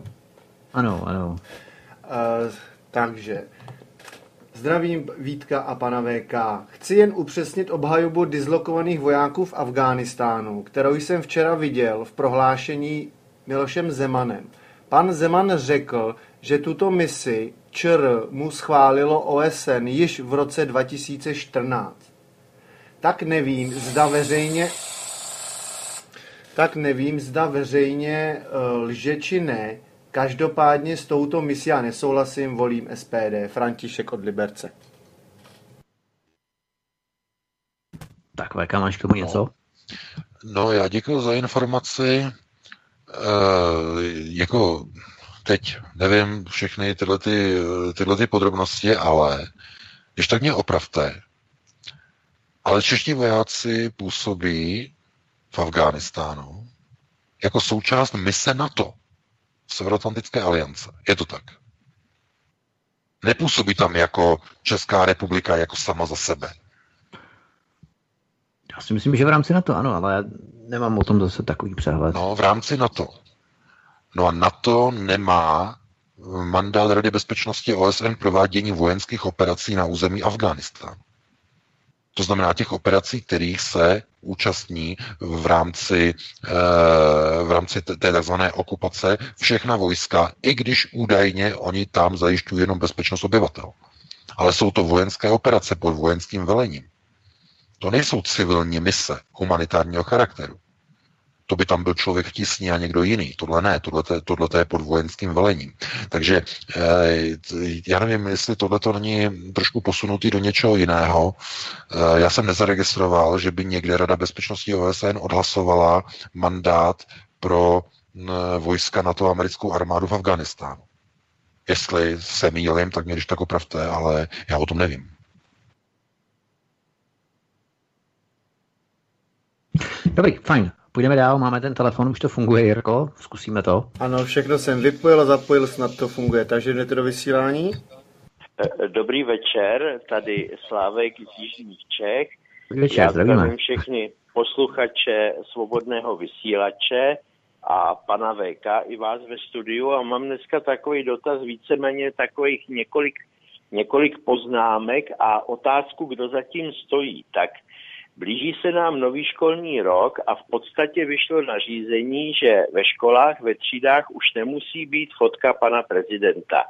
Je to v podstatě po sto letech, co se nám vlastně panovník nebo prezident vytrácí ze škol. To znamená, že nemusí být, ale samozřejmě, že většina tedy pražských škol ho tam nedává, pana prezidenta Zemana, a v podstatě to vůbec nebylo nikde okomentováno na mainstreamu a prostě tichou cestou nám mizí fotka, e, obraz pana prezidenta e, ze tříd, ze školních tříd. Druhá věc je, že se nám v podstatě v poslední době e, proběhla ta akce, kdy se změnil český, český lev, český tedy moravská orlice a sleská orlice na hokejových drezech, jakéhosi Orlo Supo, Supolova, který tedy nahradil tento státní znak a bylo proti tomu poměrně tedy veliké pobouření jak ve veřejnosti, tak ve fanoušcích, ale úplně toto zase vyšumělo a prostě hokejová reprezentace i veškerá korespondence, i veškerý prostě uh, akty Českého svazu ledního hokeje jsou označeny tímto logem, jakého si tedy křížence mezi, mezi lvem a mezi orlicí. A k té podprahové reklamě ještě přibývá to, že na mnohých místech v takzvaných sudetech eh, jsou různé, různé nápisy, v německém jazyce, my jsme to teď za, zaznamenali u Vranova nad Dí, kdy jsme jeli prostě okolo, okolo skály, kde je německý nápis vytesaný bez jakéhokoliv českého překladu a upozornění, co to tam vlastně tedy je napsáno. Takže jsme v podstatě na tom hůř jak za protektorátu, kdy bylo vedle německého nápisu povinnost umístit český přehlad, takže, překlad. Takže bych měl dotaz na pana VK, kdo asi za tímto stojí, za tímto soustředěným útokem na několika frontách a dalších frontách a kdo vlastně komu tedy nahrává toto odstraňování těch státních symbolů a prostě toho sounáležitostí k českému státu. Děkuji za, za odpověď. Děkujeme, zdravím do Jižních Čech a děkujeme za cené postřehy. Skutečně, VK, co ty na to? Odpověď na to je jednoduchá, za to může zvolená vláda. E, pokud jde o odstraňování obrazu, tam rozhoduje především ministerstvo školství. Takže vláda. Pokud jde o nějaké nápisy, no tak to jsou nějací aktivisté, kteří vyvolávají duchy minulosti, duchy protektorátu, e, zrádců v národě je spoustu. Někteří si na tom dokonce založili živnost, takže to já bych ani nekomentoval, protože vy můžete vzít jednu věc nebo udělat jednu věc. Vezmete majzlík a ten německý nápis odsekáte nebo vezmete vrtačku, nebo já nevím, nakonec dáte uh, korundový, uh, můžete, já nevím, se trošku v tom vyznáte, tak trošku, když máte vlastně vrtačku, která umí sekat, dáte korundový nástavec a vysekáte to, co tam je, někde nějaký skále nebo něco, prostě to odstraníte a tím je to vyřízené. No a uh, ten třetí dotaz, mezi dotaz, to bylo co, Vítku? To už taky neuvědomuju. Jo, symboly, česká, česká symbolika, kříženec, lvá s orlicí, na loga no, na lozích, jsem psal článek, to jsme, tam, o, tom už jsme, o tom už jsme hovořili někdy před půl rokem, jsem o tom psal článek, uh, já už jsem se k tomu teď vyjadřoval a zkrátka to je úplně to samé jako s tím obrazem prezidenta. Zkrátka, ve chvíli, kdy hokejová reprezentace čerpá peníze od, ze státního rozpočtu, od ministerstva školství, mládeže a tělovýchovy, z rozpočtu sportu. No tak si dejte jedna jedna dohromady, ne?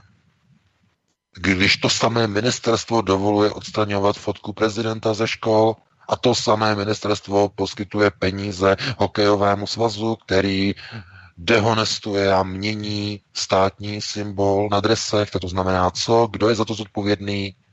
No ten, kdo řídí to ministerstvo.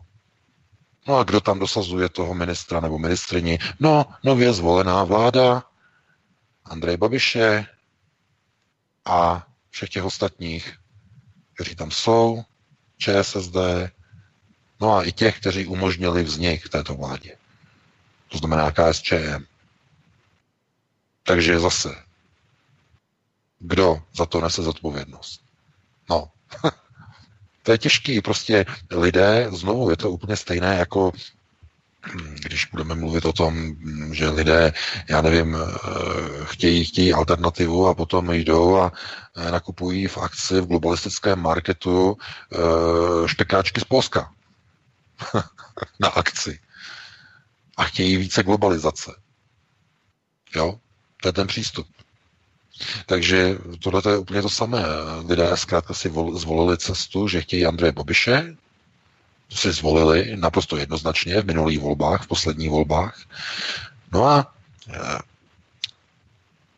a aby to nebylo tak jednoduchý a snadný, tak e, slyšíte prostě o nějakých reformách, a slyšíte o reformách Evropské unie, Angela Merkel reformy a Emmanuel Macron chce reformu a Marine Le Pen chce reformu a když to slyšíte najednou je prostě od, eh, já nevím, od SPD, že také chce reformu, také chce ten volný pohyb toho zboží, toho, těch polských šáčků a těch piškotů, No, tak začínáte e, dostávat pocit stísněnosti, deprese, skepse, začnete ztrácet iluze a naději. Protože to jste nechtěli. Asi. Ne, mnozí. Takže pro národní teze, ano, prosazoval pro národní teze, ale e, když se ptáte na prezidenta na zdi, na obrázku, a když se ptáte na to, e, jestli e, dres a znak na dresu hokejových reprezentantů, jestli odpovídá nějakým procesům, tak já říkám ano. Odpovídá procesům, které vzešly z posledních, prezi- z posledních parlamentních voleb. A konec konců těch prezidentských, ale pan prezident, jak vidíte, má jiné starosti, na něho útočí zase kvůli jeho výrokům o novinářích. A to hlavní, co by se mělo změnit, tak je pochopitelně ten nejzákladnější a nejzásadnější obor a ten eh, vlastně ten, řekněme, rezort, který je nejdůležitější pro dlouhodobé procesy, a to je rezort školství. Ten rozhoduje o dětech, ten rozhoduje o tom sportu, rezort školství, no ale nikdo ho neakcentuje. Nikdo nechtěl jako prioritu ovládnout rezort školství, kromě Pirátů. Protože ti, to vědí, ti vědí, jak fungují procesy řízení. SPD to neví. SPD neakcentovala prioritu, eh, že chtějí získat ministerstvo školství a jako hlavní, že nic jiného je nezajímá. Školství. Školství. A zase jenom školství. Protože to je hlavní pilíř eh, řízení na první prioritě. Tam vychovávají novou generaci, tam odstraňují ty obrazy, tam ukotvují nového evropského člověka, který až vyroste, bude chtít čtyři pilíře svobod. Bude chtít volný pohyb osob, včetně a hlavně k. Bude chtít hlavně volný pohyb, pohyb zboží, těch polských klobás a polských piškotů do čer. Bude chtít volný pohyb kapitálu, aby si mohl vzít tu francouzskou hypotéku od francouzské BNP Paribas, která financuje přes pět českých bank ze svých zdrojů. Ani o tom nevíte a netušíte. Takže globalizace. Když chce někdo globalizaci, ať ji má. Já globalizaci nechci. Globalizace je tím hlavním důvodem rozvratu národu. Všichni to vidí, a někdo si myslí, že když sedne do globalizačního vlaku, že bude z okna mávat lidem, kteří volí pro národní ukotvení. Blázni.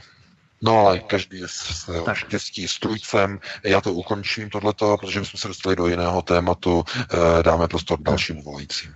Já prostřednictvím mého mikrofonu Aver, který je tuším z Ameriky, tak eh, vyzvu Jirko, eh, jestli máme dalšího volajícího. Samozřejmě počkal, takže jste slyšet na telefonu do Eteru? Dobrý večer, tady posluchač eh, z Moravy. Eh, dříve než budu označen za nastrčeného provokatéra, chci se říci, chci říci pane VK, že si vás uh, vážím jako člověka. Třetím rokem poslouchám vaše rozhovory, ale upřímně mám pochybnosti nad tím, kam nás vedete. Mm, ty informace, které, o kterých mluvíte, tak nasvědčuje se nebo zdá se, že máte vazby na spravodajské služby. A proč se tam, nebo jaký je ten dotaz? ten je jednoduchý. Tam se, kam nás vedete. Pokaždé, když SPD stojí před hlavními výzvami, ať už to byly loňské volby nebo teďka volby do zastupitelstev, tak uh, zvláštním způsobem otočíte. Mně to tak připadá. A tak se ptám, kam nás vedete. Budu poslouchat, děkuji, nasledanou. Děkujeme za dotaz, já bych do toho jenom vstoupil, protože to je přesně ten typ špatně položeného dotazu, protože nikdo nikoho nikam pro Boha nevede. Vedeme se my všichni, pokud jsme samostatně uvažující bytosti, tak přece uvažujeme sami. Pokud má někdo nějaký názor, tak to ještě neznamená, že nikdo nikoho nikam vede pro Boha. Ježíši Maria, jak no. tohle můžou naši no, posluchači, kteří nás poslouchají, jak tohle můžou říci? VK, já právě, já právě přesně tady z toho důvodu třeba nechci publikovat některé články na Aeronetu, o kterých vím, že by lidé je nepobrali, protože zase by byly špatně pochopeny, proto třeba vydávám knižně nebo chci vydat knižně druhou věc, druhou knihu, protože vím, že to přesně není určeno pro lidi, kteří by to nepochopili. Eh, co se týče těch eh, celé té kauzy SPD, tady prostě je budována nějaká iluze, že já jsem nějakým způsobem jako zaměřený proti SPD. že nějak, že když přijdou volby, tak na ně vytáhnu prostě nějakou špínu, abych je poškodil, protože ten zlý pan VK je tak nastavený, je to ten agent těch tajných služeb a vždycky, když se blíží volby, tak něco na ně vytáhne. Prosím vás, eh, mojí rolí, nebo to, co já chci lidem ukazovat, je, že procesy řízení, které probíhají ve všech politických stranách, včetně těch alternativních, vedou v rámci mocenského tenzoru ke, globaliza- ke globalizaci. A já jsem odpůrcem globalizace. Já když zjistím, že politická strana, která se definuje jako pronárodně ukotvená, vyhodí pět dní před volbami ze strany národovce, který má za sebou pronárodní ukotvení, spousty, desítky demonstrací za národní věc a je vyhozen prostě tak zkrátka se s tím nemůžu smířit a musím o tom přinést článek. Protože jsem žurnalista. Protože nebudu něco takového tolerovat. A vůbec ne u pronárodní strany, respektive u strany, která se definuje jako pronárodní. A když přijdou informace o jakékoliv straně, konec konců, pokud jste členy nějaké strany a chcete poslat nám nějaké informace, co se děje třeba ve vaší straně, tak nám pošlete. Já je také rád velmi, uh, velmi uh, uveřejním. Taky budu rád, když lidé se dozví, co se děje. Ale když strana, která sebe definuje jako pronárodní, akceptuje některé uh, procesy uvnitř své strany, které jsou v rozporu s vlastními stanovami dané pronárodní strany, no tak nad tím nemůžeme mlčet, protože to stejný proces jako v těch stranách, které označujeme za nedemokratické. Různé zákulisní dohody, různé kšeftování s pozicemi na kandidátkách, různé procesy, kdy na jedné straně jsou nějaké dohody a na druhé straně jsou nějaké finanční závazky vůči člověku, který je na desátém místě nejbohatších lidí v České republice, miliardář. A já eh, se potom na to dívám a, a když skrze samozřejmě máme kontakty, máme jistě, že máme kontakty, dotaz na různé zdroje, kdy vidíme, kdy jsou prostě nějaké vazby, tak e, já potom jsem úplně zděšen, když vidím, jak někdo používá nálepku alternativní strany, která chce prosazovat pro národní ukotvení, to znamená ochrana hranic, ochrana trhu, eh, ochrana kapitálu, to znamená eh, přísná regulace volných pohybů. Co největší já, regulace volných pohybů. Zkrátit, já, já, to jenom, já, já, to jenom, já to jenom zkrátím. No, jasně, jasně. Já jenom, chci, já, jenom chci říct, já jenom chci říct, že pokud vidím, že nějaká strana jde cestou do globalizace, tak já takovou stranu nemůžu podpořit. Jo? Ale to já nepodporuji jednu stranu, druhou stranu, třetí stranu, o tom vůbec nejde. Tady jde o to, že pokud vidím, že, při, že jsou někde nějaké problémy a že přicházejí někde nějaké problémy, tak zkrátka jako spravodajský portál o tom přineseme informaci bez ohledu na to, kdy ta informace přichází. No a víte, eh, společnost Google jako největší společnost globalistů měla, nevím, jestli ještě má dneska, ale to, heslo zní Make no evil. Nespůsobujte zlo. No a pokud někdo způsobuje zlo, jako například před volbami do parlamentu minulý rok v kauze pana Kopala, anebo když někdo způsobí zlo eh, v kauze právě probíhajícího skandálu eh, s tou žalobou na SPD v Brně, v té, té šílenosti, která tam probíhala, tak zkrátka jsou to procesy, kterým se dalo zabránit. Kdyby, víte co, a můžeme to pořád opakovat, kdyby strana prosazovala pro národní kotvu, kdyby nebrala do strany různé lidi z TOP 09, pana Hrnčíře jmenovitě, různé lidi, kteří nemají na kandidátkách co dělat, různé židozednáře v Praze na kandidátce, kteří tam nemají co dělat, různé lichváře, kteří tam nemají co dělat, různé exekutory, kteří nemají na národní, pro národní kandidáce co dělat. Takže to ne. Chápete? Takže z tohoto důvodu eh, všechny informace, které přicházejí, tak přicházejí od lidí, kteří se stěžují, že někde se něco děje, nějaká nespravedlnost. No, a, přichá, a když budete někde v nějaké straně, a uvidíte, že někde něco probíhá, pošlete informace. Velmi rád. Problém je v tom, že eh, když proběhnou někde nějaké věci, nám o tom nikdo zprávu nedá. Myslíte si, že nám někdo posílá informace o černotách z ODS, že by se sdělil, že by, nebo že by se svěřil, co tam probíhá, nebo v jiné straně, nebo ve hnutí ano, nebo tam. Ne, pokud my ty informace nedostaneme, tak je nemůžeme ani uveřejnit.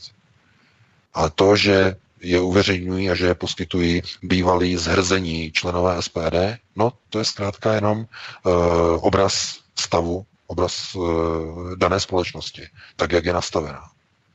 Takže pokud někdo chce mít a dělat eh, fanklub a mít fanklub nějaké strany, tak prosím. Ale my jako spravodajský server nejsme fanklub. My uh, publikujeme informace, které získáváme a dáváme je veřejnosti publiku bez ohledu na to, v jakém časovém období data uh, přicházejí a jak je přinášíme. Nicméně já bych se opravdu ohradil proti tomu, že kam já někoho vedu jak už tady říkal Vítek, já nikoho nikam nevedu. Pro boha, jak bych mohl? Všichni přece máte vlastní hlavu, všichni máte vlastní mozek. Když s něčím nesouhlasíte, tak máte vlastní názor a e, nečtete to, co já píšu, nebo neposloucháte to, co já říkám, protože já tlumočím jenom svoje názory, maximálně třeba stanovisko Aeronetu jako celku, ale nic víc. Já vás nenutím, abyste měli světonázor, já vám pouze přináším informace na talíři a vy se musíte tou vidličkou své mm, eh, informační eh, schopnosti nebo schopnosti zpracovat informace, vy musíte se v tom umět probrat a musíte umět zpracovat ty informace, které přicházejí vlastní hlavou. A vím, že to není jednoduché, vím, že to je složité, záleží pouze na vás, jak hluboko chcete do té díry, do té králičí nory, jak hluboko chcete strčit hlavu, protože to, co tam spatříte, vás vyděsí zbourá vám to zámky, zbourá vám to veškeré iluze. Takže já bych to tohleto ukončil, eh, dal bych ti slovo Vítko, dali bychom prostor dalšímu volajícímu. Určitě právě proto u nás na svobodném vysílači na alternativním jediném rádiu panuje skutečně pluralita názorů, že si tu skutečně každý může říci ten svůj názor, nikoli monotématický, respektive úzce profilově zaměřený. A to je právě to, že eh, my tady máme maximální, byť komentujeme určité procesy, které se odehrávají, tak je maximální podpora SPD. Maximálně budeme podporovat a také podporujeme celé léto a budeme tak činit i nadále. Takže to je opravdu tak, že eh, je tady skutečně panuje ta pluralita názorů, protože v rámci SPD je to pořád jediná strana a to říkáme pořád. Takže to jenom na vysvětlenou, eh, aby si nikdo nemyslel, že se to právě snažíme nějakým způsobem poškozovat. Je to strana, která prostě je stranou, kterou je nutné podporovat maximálně a stoprocentně. To je můj názor a ten budu zastávat. Tak, Jirko, máme tady další telefonát. Ano, a ještě než se, než ho pustím do vysílání, abych k tomu, k tomu to, co teďka právě bylo řečeno, tak bych jenom chtěl dodat zase ze svého úhlu pohledu, že si myslím, že ty lidi, kteří vynášejí takhle informace a pak jsou zveřejňovány. Takže ty opravdu skutečně v srdci něco chtěli změnit, ale viděli, že, že to třeba směřuje někam jinam a právě proto to zveřejňovali. To je jenom takový můj zase, můj pohled z mýho úhlu pohledu. Takže telefonát jste ve vysílání, můžete mluvit. Dobrý večer, Vladimíra Vítová, jednak vás srdečně zdravím. A já bych chtěla potvrdit ta slova o Maastrichtské smlouvě. Já jsem byla v 90. letech zvána do Paříže, právě kde se odehrávaly ohromné demonstrace proti Maastrichtu. Ti kolegové eh, z bývalé francouzské strany pracujících, tak celý materiál přeložili, byl přeložen i do češtiny, ale tehdy nebyla žádná internetová média a v České republice neexistovalo ani jedno médium, které by projevilo zájem o to, alespoň část té Maastrichtské smlouvy e, zveřejnit. Takže tady byla absolutní totální blokace a právě když se někdy hovoří o tom, že to všechno, ta Evropská unie, že se pokazila v souvislosti s Lisabonskou smlouvou, tak chci jenom potvrdit slova pana VK, že tam už bylo na problémy zaděláno dříve, ale ta Maastrichtská smlouva ta otevřela vlastně tomu dveře. Takže to za prvé. Za druhé bych ještě reagovala na toho pána, který říkal o těch německých nápisech. Já chci upozornit na to, že v Praze tady jsou všude anglické nápisy. Tady už se opravdu nikdo neobtěžuje tím, aby pod mnohé anglické nápisy dával něco českého. A co se týče Teplicka, tak tam jsou zase arabské nápisy a vůbec, vůbec tam není nic v češtině. Takže si myslím, že například o tohle by se také mohli starat eh, poslanci, že aspoň, aby to vždycky bylo v češtině. A poslední věc, ještě k tomu NATO a k vojákům v Afghánistánu, že mírová mise pod mandátem OSN je pouze v Mali, kde jsou také naši vojáci, takže opravdu ne v Afghánistánu. Tak to je všechno, děkuji vám a jdu poslouchat.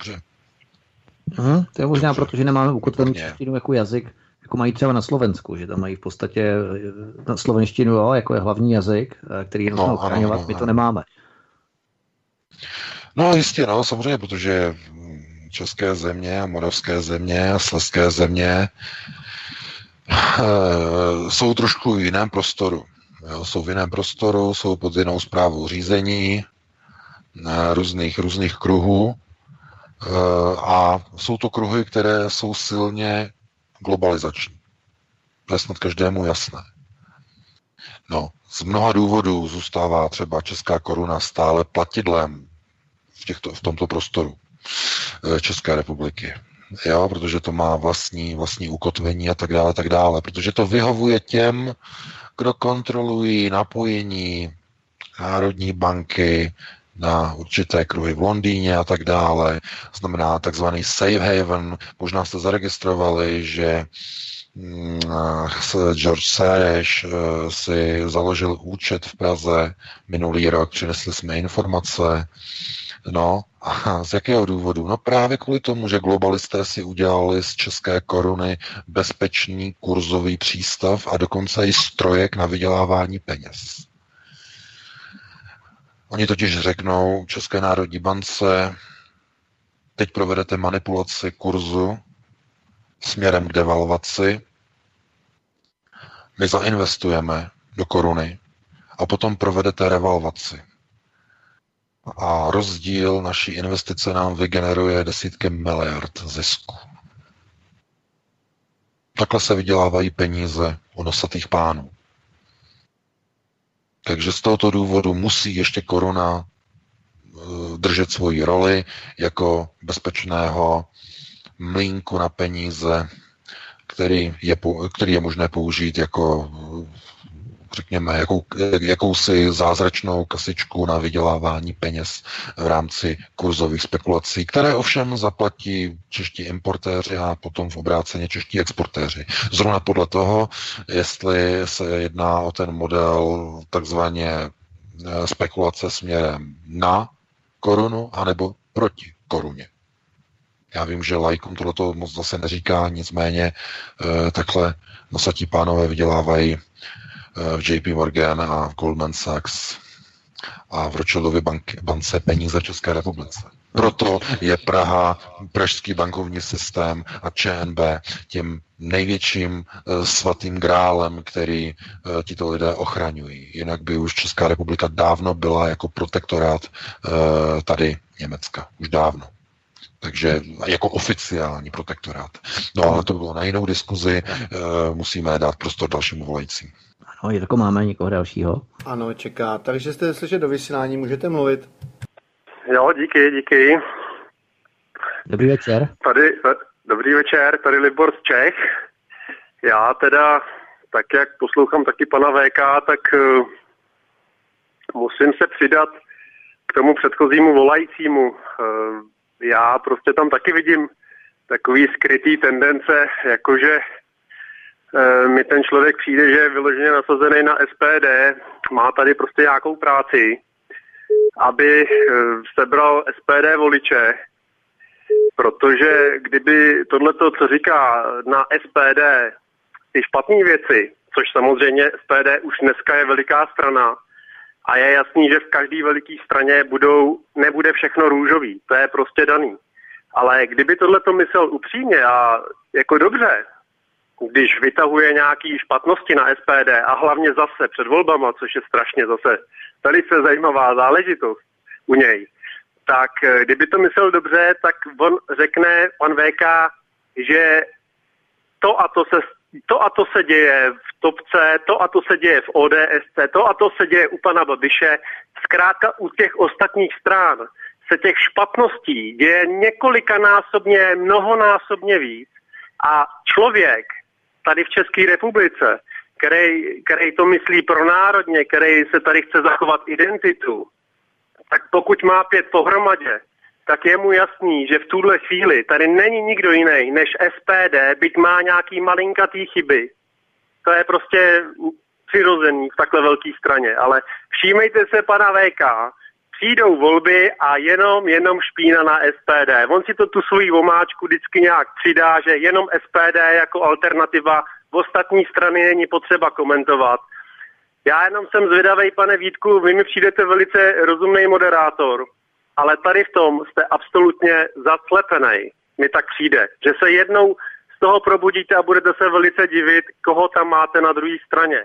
Já, já bejt váma, tak panu, panu VK Vencovi Konopníkovi tu jeho 350 já ho našlápnu a pošlu ho pěkně k čertu. Mějte se hezky, krásný večer. Tak už jsem to... Chtěl... Já jenom Děkujeme. tady k tomu vložím něco svýho, že tady k tomu totálnímu nepochopení dochází na více stranách, nejenom na té, co teďka bylo řečeno, jak to vidím objektivně z mé strany. Uh, takže. Jirko, pokud budeme replikovat jenom to tež, tak možná by to bylo zbytečně. Já se jenom eh, v podstatě připojím k tomu, že pán asi špatně poslouchal, protože my jsme sdělili, že my nemáme uh, tyto informace od členů, kteří třeba odešli od TOP 09, od ODS a tak dále. Pokud je budeme mít, my to zveřejníme. Tady nejde o to, že bychom nepodporovali SPD. Já je podporuji stoprocentně a jsou pro mě jako jediná strana SPD jako celek, protože znám poslance, děláme v podstatě celé léto s nimi a tak dále. Vím, že to jsou hrozně fajn lidi, hrozně eh, jako přátelští lidi, hrozně lidi, kteří prostě, ze kterými prostě řešíme různá témata před i po vysílání, jako off record, tak dále. Prostě je to strana, kterou je nutné podpořit, i když komentujeme nějaké záležitosti, které jsou negativní, které mají negativní konotace. Ano, já, já bych uh, určitě nepodával žádné, prostě myslím si, že to jsou zhrzení lidé, ano, přesně tak, lidé, kteří třeba chtěli, aby bylo po jejich, proto byli vyhozeni, protože poškozovali dobré jméno strany. Eh, když teď čtu jejich příspěvky na sociálních sítích, tak se mi to jenom potvrzuje, že to jsou v podstatě lidi, eh, kteří, se, kteří teď nebojují proti migraci, kteří nebojují proti islamizaci, ale kteří bojují proti SPD a to je jejich způsob uvažování, to je jejich životní poslání, škodit kam kudy chodí SPD. Takže jenom se mi to potvrzuje, že to nejsou žádní lumeni, žádní vlajkonoši nějakých ozdravných, čistících procesů, mechanismů v rámci SPD, to vůbec ne. Ale prostě panuje tady pluralita názorů a my ty informace nemáme. Takže kdokoliv má informace ohledně ODS, TOP 09 stan, cokoliv se tam děje, no tak nám to prosím pošlete ale musíme to mít, my to nemáme. Eh, VK, povídej, řekni k tomu něco, možná bychom se opakovali, replikovali bych pořád stále dokola něco, tak eh, nějak to prosím zkráť, abych jsme šli dál. No já vím, že prostě lidé nevěří, nebo lidé, já nevím, sledují, nebo cítí, nebo pocitují něco prostě z mé strany, že vždycky něco před volbami. Eh, já jenom řeknu jednu věc. Já za to nemůžu, že vždycky před volbami nám někdo poskytne informace, co se děje uvnitř SPD. Chápete to? Nám nikdo nepošle informace o ODS, o ČSSD, s výjimkou tedy kauzy litium. To jo, to jsme dostali informace. Ale jestli to bylo zrovna od někoho z ČSSD, to nevíme. To, to, to, to zase ne. Ale jinak od někoho jiného prostě nedostáváme informace. Jenom od zhrzených bývalých členů SPD. A e, chápete, tohle to je jako, kdyby, to je jako třeba vy nepíšete o tady tom člověku, no ale jak můžeme o něm psát, když o něm vůbec nic nevíme, když nikdo nám neposlal žádné informace, nebo o těch procesech, které probíhají v jiných stranách, nám nikdo nepošle informace. Říkáte, nebo pán řekl, že v těch ostatních stranách probíhají strašné věci. No, jako, dobře, tak nám pošlete podklady. Informace zevnitř, interní, Určitě, když jsou to strašné věci, tak hned já je zpracuju a hned je můžu hned v pondělí publikovat na Aeronetu, není problém.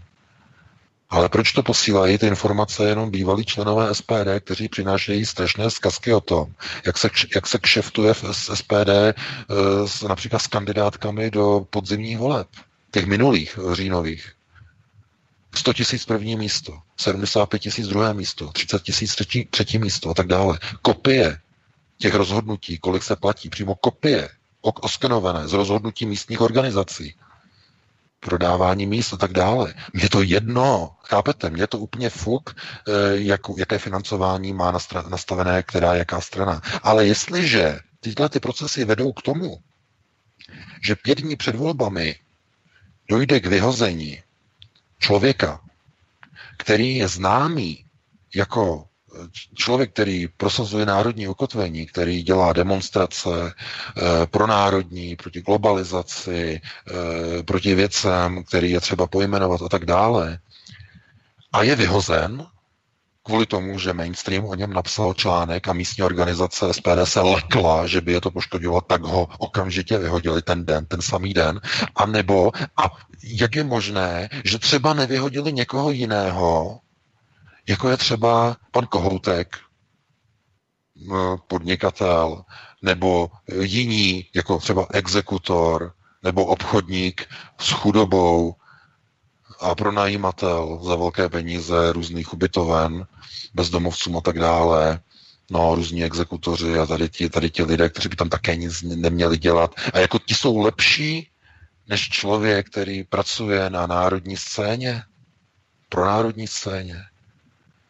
Takže jako chápete, takže o, o takové věci, když se stane, tak musíme přinést informaci, protože je to informace naprosto zásadní a závažná, o které se musí všichni voliči SPD dozvědět. Všichni voliči. Aby si rozmysleli, jestli v takové straně chtějí být a jestli chtějí volit. Jestli je to pro ně OK, jestli ano, jestli souhlasíte s tím, že ve straně zůstane pan Kohoutek, ale místo toho je vyhozený pan Kopal jako národovec, a jste s tím OK, tak je to vaše volba, já vám ji neberu, ale pro mě je to nepřijatelné. Proto jsem SPD nevolil a volil jsem KSČM z tohoto důvodu. Protože já jsem člověk, který si hlídá určité principy, určitou osobní integritu. A já nemůžu říct teď, že bych volil SPD. Ne ve chvíli, když slyším, že chce jít neoliberální cestou budování e, takzvané nové Evropy nebo UEN, což je e, v podstatě návrat k takzvanému Maastrichtu. To znamená ano, původní pořád, pořád to jedeme dokola. Takže, takže, takže já vím, já, já, já to jenom opakuju. To znamená, že uh, třeba ty Vítku máš nějaký názor, ty stále věříš třeba nějaké straně nebo nějakému ukotvení. Já už tuhle tu důvěru nemám a říkám to otevřeně. A proto také jsem řekl, že nebudu oficiálně už eh, podporovat nebo nebudu já vyjadřovat žádnou podporu žádné politické straně abych nebyl obviněn, že někomu prostě nahrávám. Takže ani jedna, ani druhá, ani třetí. A chci zůstat čistě odpoutaný od nějakých politických procesů. Čistě odpoutaný. A jenom přinášet informace o všech věcech, které by neměly probíhat. A já říkám, pokud máte informace o tom, co probíhá třeba v TOP 09, to by nás zajímalo strašně moc, mimochodem, tak nám pošlete ty informace. Protože to, co tam probíhá, například okolo pana Kalouska, dalších, eh, to jsou strašné přesahy. Jenže my to máme pouze jakoby zprostředkované od lidí a pokud to není podložené něčím, tak nemůžeme o tom informovat. To znamená někde nějaké podklady, něco, nějaké kopie, co máte, co by se dalo podložit, že opravdu probíhá proti různé protinárodní teze, proti panu prezidentovi a tak dále, co oni tam všechno paktují a tak dále a tak dále. Ale to je všechno marný o tom mluvit, když nikde to není podložené nějakými hmatatelnými papíry, nějakými kopiemi, nějakými důkazy. Však i určitě svobodný vysílač by rád publikoval nějaké informace takovéhoto charakteru, aby se ukázalo, co nepěkného probíhá v těchto stranách, takzvaně pravicových, nebo jak bychom to nazvali, nebo rádoby pravicových. Takže určitě, ale e, to, co mě trápí nejvíc, je, že tady byla nějaká důvěra vůči subjekt, který se, e, který se sám sebe definoval jako pronárodní, nebo jako, řekněme, e, národní kotva něčeho. A dnes se pohybuje směrem, se kterým já se nemůžu stotožnit.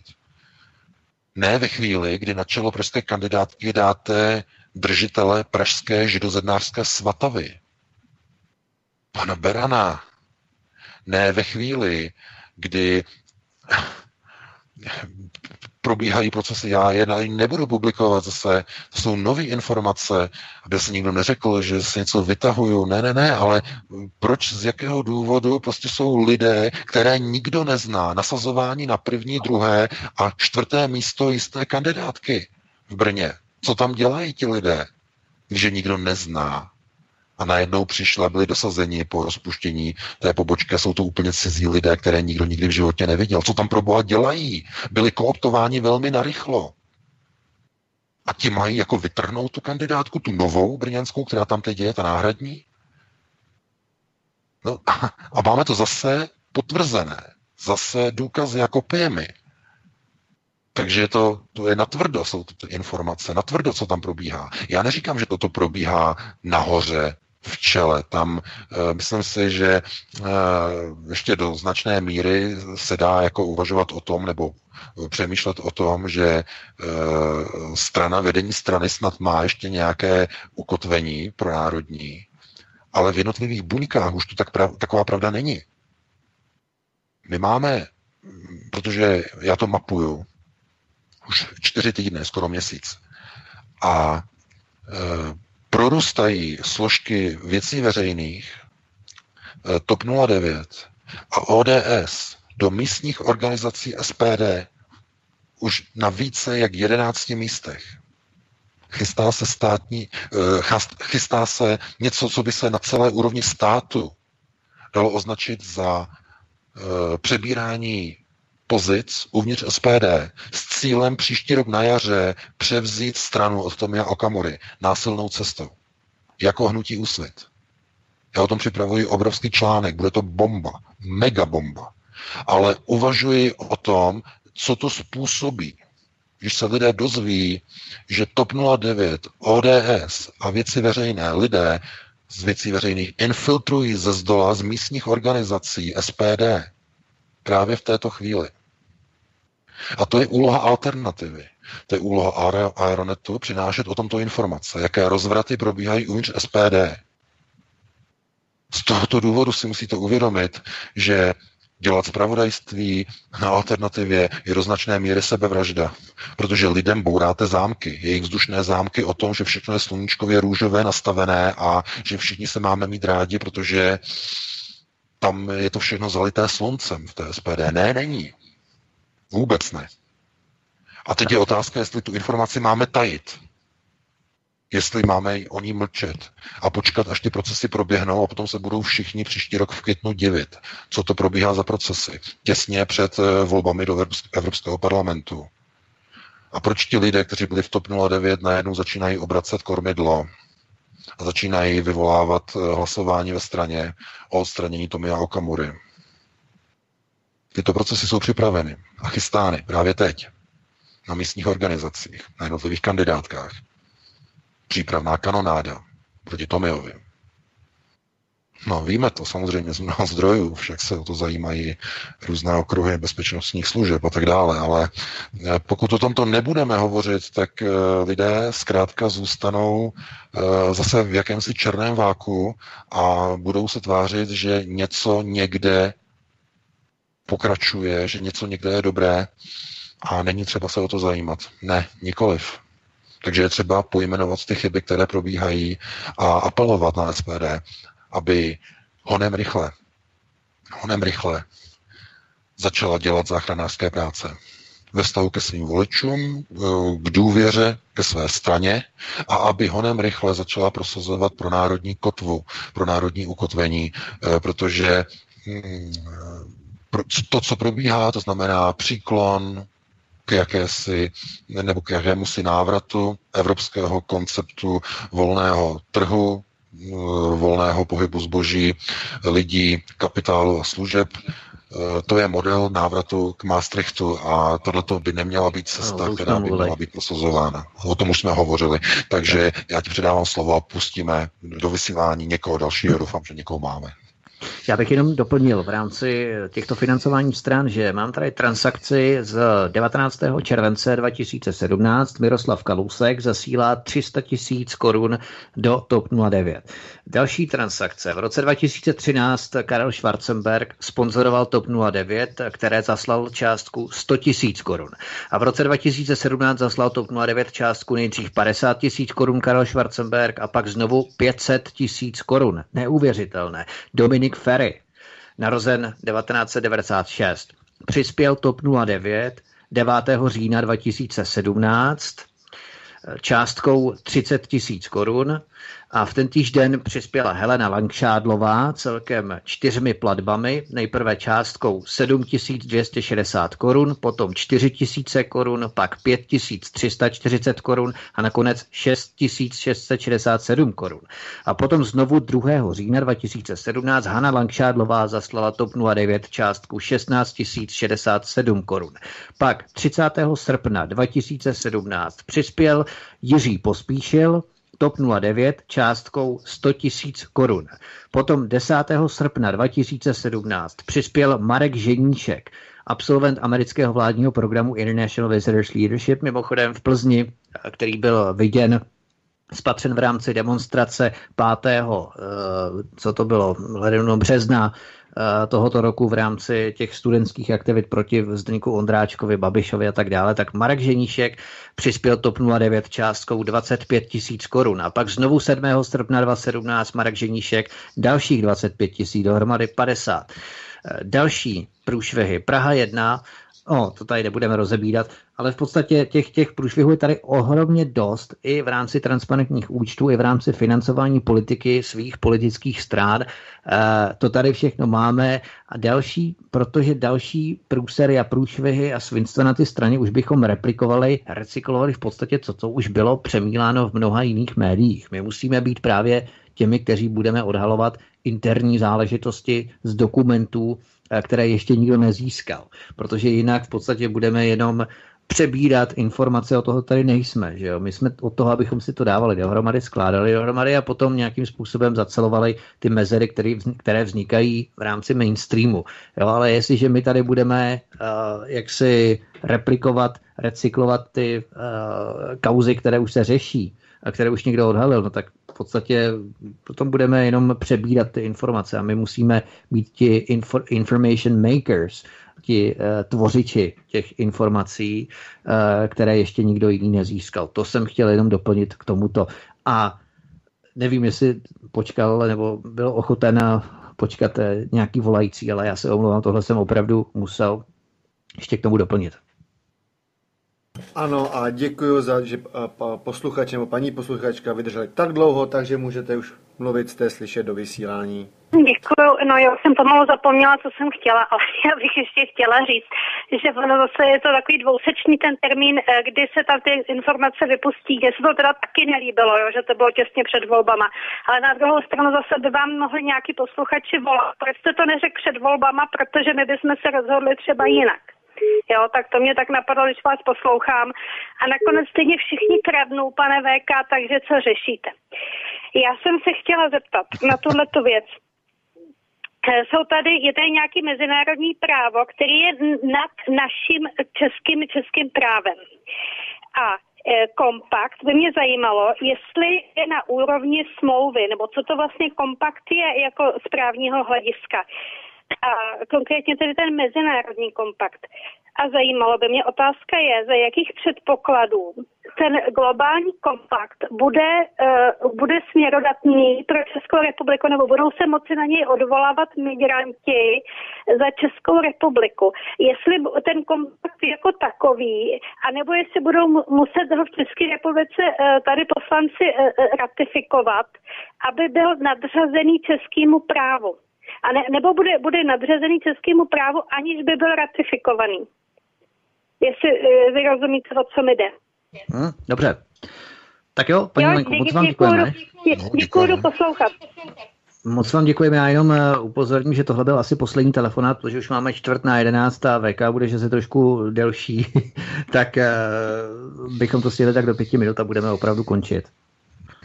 Tak, no, tak co se týče uh, globálního kompaktu o migraci, tak uh, to je nadnárodní smlouva, která teda uh, bude deklarována, nebo bude deklaratorní a nebude chápána jako závazná smlouva. Tak to bylo řečeno. To znamená, deklaratorní smlouva je nějaká smlouva, ke které se jednotlivé země deklarují, že ji budou naplňovat, ale není vymahatelná. Jo, to je, to je ten hlavní rozdíl. Protože tam jde hlavně o to, jestli ta země, která se k ní eh, jako postaví, to znamená, nebo, nebo se připojí k dané deklaraci, jestli ji bude reálně naplňovat. Protože tam nejsou vynucovací mechanismy. Je to na bázi dobrovolnosti. Nicméně ta dobrovolnost je do značné míry v uvozovkách, protože uh, globalčiky vidí, že když jim jdete na ruku a naplňujete nějaké kvóty, tak vám takzvaně dají čichnout nebo si líznout k některým, řekněme, benefitům, které poskytují například takové organizace, jako je uh, Mezinárodní měnový fond, nebo jsou, nebo například Evropská centrální banka a tak dále. Uh, a dotace na to navázané samozřejmě. Takže si nedělejte iluze. Jakmile bude globální kompakt podepsán v prosinci tohoto roku v New Yorku, eh, tak eh, hned následující rok 2019 budou prosazovány a začnou být implementovány jednotlivé, eh, řekněme, hlavní teze tohoto kompaktu, který označuje migraci za lidské právo. To znamená legalizaci migrantů, aby mohli být označováni za migranty legální a následně jejich redistribuce po celé Evropě. To, jak se k tomu postaví jednotlivé země, to už je na jinou diskuzi, ale každopádně samotný globální kompakt je e, čistě eh, deklaratorní záležitost. Tak uh, budeme brát ještě další telefon, nebo končíme, Jirko? Máš to ve své režii? Jo, takže telefon už jsem vypnul, aby mi to tady nezvonilo. Fajn. Ale přečet bych na závěr jeden e-mail, který přišel jako úplně první. Dobře. Kratoučkej k věci, perfektní tečka za dnešním pořadem. Takže čtu. Eh, dobrý večer. Dotaz na pana VK. Bude Švýcarsko také součást islamizované Evropy, nebo s ním mají globalisté jiné plány? Díky za odpověď, Luboš. Hmm. No, eh, Švýcarsko má výjimečný status v otázkách globalizace. Je to safe haven pro bankovní skupiny a pro různé uh, kruhy a uh, tam se islamizace zatím nedá očekávat z mnoha důvodů, uh, protože oni budou chtít mít určité centrum řízení a především takzvaný klid na práci, především banko, bankovní skupiny do chvíle, do doby, než bude pořešená takzvaná ruská otázka. No a to nebude nějak brzo. To možná výhledově podle toho, jaké procesy budou probíhat v Rusku, eh, ohledně dalších reform, protože to, co probíhá třeba teď, jako je důchodová reforma, na kterou jsme se vůbec nedostali mimochodem dneska, eh, tak bude probíhat ještě jiná reforma, možná důležitější, mnohem výbušnější eh, reforma zdravotní v Rusku. A to bude teprve to, čo. To si nedovedete ani představit. A to, no a to br- velmi brzy čeká Rusko, tahle reforma. A podílí se na ní právě pan Davis a pan Nazarov. Právě ti sami, kteří stojí za architekturou důchodové reformy. Takže pozor, pozor. Eh, Londýn, britská královna, Dům Rothschild mají velké plány s Ruskou federací. Otázkou je, jestli Vladimir Putin bude dost silný, aby jim odolával. Protože on je v pozici státního manažéra, krizového manažéra, který byl dosazen uh, do, do funkce v roce 2000 šéfem uh, Ruského židovského kongresu Lvem Levievem, který přivedl na podzim 99 do Kremlu ukázat eh, Vladimira Putina Borisy Jelcinovi, aby mu ho ukázal a představil jako, jako krizového manažera, který vyvede Rusko Eh, z toho nepovedené, nepovedeného chaosu v 90. letech.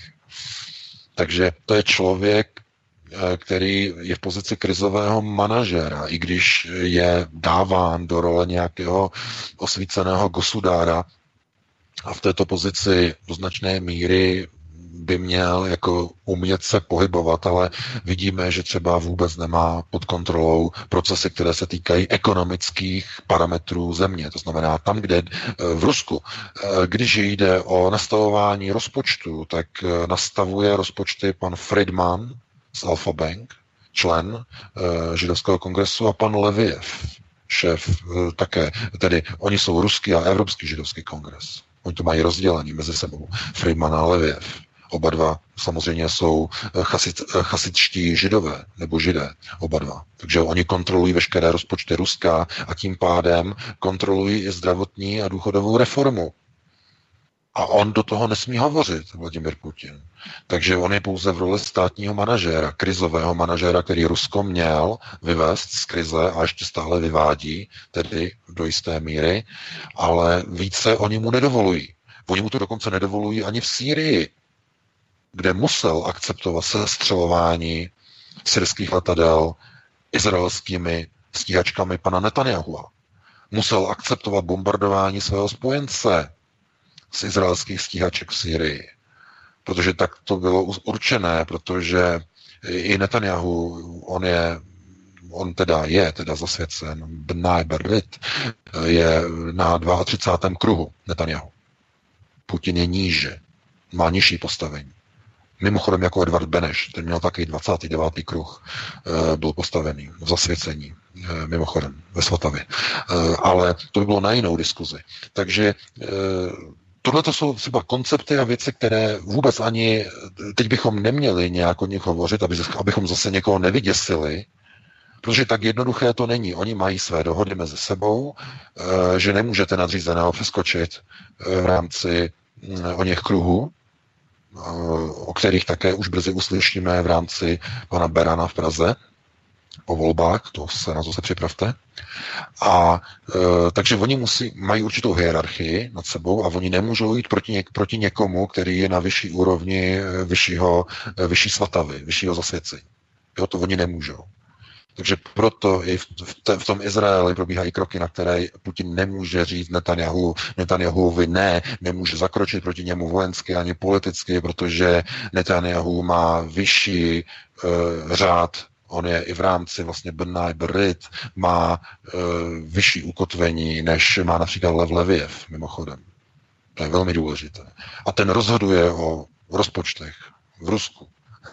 v celém Rusku. To jsou věci, které se nedozvíte třeba vůbec od pana Pjakina. Já nevím, proč on je tají, z jakého důvodu. Jestli mu vyhrožují, nebo jeho manželku, jak mu odstranili, jestli to bylo pro něho moc a on teď už nemůže hovořit. To bylo, to bylo velmi škaredé, jak mu odstranili manželku. Mimochodem, to si možná pamatujete. Eh, on tam řekl tenkrát určité věci o tady těch, do toho nebudu zacházet, abych mu ještě neudělal nějaký komplikace. Ale eh, tohle to všechno jenom ukazuje na to, že nemůžete přijímat informace jenom způsobem, že přijde pan VK do rádia, on vám řekne, eh, co máte dělat a eh, jako za ručičku vás pan VK povede světem globálního řízení a vy máte za ním jít. A on nese nějakou tu lucernu, tou tmou a vy jdete za ním, za tím světlem a máte jít za ním. Ne, ne, ne, vůbec ne. Vy musíte si vytvořit vlastní cestu, vy musíte získávat informace vlastní hlavou, protože každý má lucernu, tu svoji vlastní, která je přímo v mozku. Přímo. Tam máte světlo. Někdo tomu říká prozření, někdo osvícení, iluminátý, e, někdo tomu říká světlo bratrstva, někdo tomu říká bratrská smlouva, Bnai Berlit. Zkrátka, pokud máte vyšší Eh, přístup k vyšším informacím, tak jste osvícení. Máte eh, tuhle lampu v hlavě, a která přitahuje různé entity v té tmě ze všech stran jako noční můry. A do toho já nemůžu zatahovat ostatní lidi, protože by to nepochopili vůbec ne. Část se dozvíte potom v té nové knize, kdo se bude chtít dostat trošku hlouběji, trošku dovnitř, ale uh, nastavování jednotlivých mechanismů, mechanismů chápání informací je natolik těžké, eh, řekněme, poslat na dálku do hlav mnoha lidí, kteří nás poslouchají, že je to úplně zbytečné Protože lidé by to nepobrali, lidé by to byli, eh, nebo nebyli by ani ochotni ty informace přijmout. Takže neobvinujte nás z toho, že se snažíme někoho vést za ručičku, že někoho někam vedeme. Ne, ne, ne, ne, ne, vůbec ne. Protože stejně tak, jako byste mohli říct, že já vedu někoho, tak byste mohli říct o Vítkovi, že když on má své jiné pořady, které má, že on někam někoho vede. Potom byste mohli říct o jiném provozovateli jiného rádia, který má pořady a říct, že on zase někoho vede někam jinam a také někoho, by se, jako by se dalo říct, že někam někoho vede. A potom jsou jiní provozovatelé různých projektů a také by se řeklo, někam někoho vedou. Ale to, že si myslíte, že vás někdo vede, jenom, jen, je to jenom kvůli tomu, že vy jim dovolíte, aby vás, aby vás vedli. Protože nechcete přemýšlet o informacích, které vám předkládají vlastní hlavou. Chcete produkt, koncový produkt, informaci, která je předživíkaná, která je zpracovaná, která je vám daná na stůl a řečená, toto je pravda, toto si vezmi, toto si na sebe oblékni a toto reprezentuj. Ne, ne, ne, takhle nefunguje, nebo neměla by fungovat alternativa. Vy si musíte umět skládat informace, vy se musíte umět orientovat v informacích a musíte být hlavně a především schopni čelit informačním faktům, které v mnoha případech lidi dokáže vyděsit. To je to hlavní. Protože nejde ani o to, jestli hledáte pravdu, jde o to, jestli dokážete tu pravdu snést. Dokážete unést pravdu? To je ocka. Takže já bych tohle ukončil, předal bych ti slovo Vítku, rozloučili bychom se. Co říkáš? Určitě, já myslím, že skončíme ve čtvrt, bohužel končíme v půl, Jirko, omlouváme se velmi a já bych to neprodlužoval. Loučím se s vámi, vážení posluchači, přeju příjemný zbytek večera, případně příjemný poslech eh, Jirkova pořadu, který bude následovat. Hezký víkend a příští pátek jsme tu opět do 19 hodin. Traví vás svítek od mikrofonu, přeju eh, hezký den. Já se také loučím velmi rychle, přeji krásnou dobrou noc a uslyšíme se příští pátek. Takže přeji krásný pěkný večer. Chvilku zůstaň ještě na tom na, na drátě. Dobrý, tak fajn. No, dobře, dobře, dobře. Takže já díky. Samozřejmě jsem navrhoval do půl jedenáctý, aby posluchači nebyli ochuzeni o tu hodinku telefonátu, jak jste sami slyšeli. Bylo to potřeba, takže samozřejmě to se dá zařídit, když člověk má pořád potom, takže samozřejmě super. Díky za váš poslech, omluvte technické problémy na začátku, které ani Vítek, ani já prostě z naší strany jsme nemohli ovlivnit, takže nějaké, uh, jak bych to řekl, dotazy a výhružné e-maily, které jsem tady dostal, uh, byly padaly na špatnou půdu, protože člověk si měl něco udělat. Takže se mějte, poslouchejte dál a přemýšlejte za sebe a informace si berte jako informace a zpracujte se sami. Hlavně si nemyslete, že vás někdo vede, protože jediný, kdo vás vede, jste vy sami. Takže se mějte a příště naslyšenou.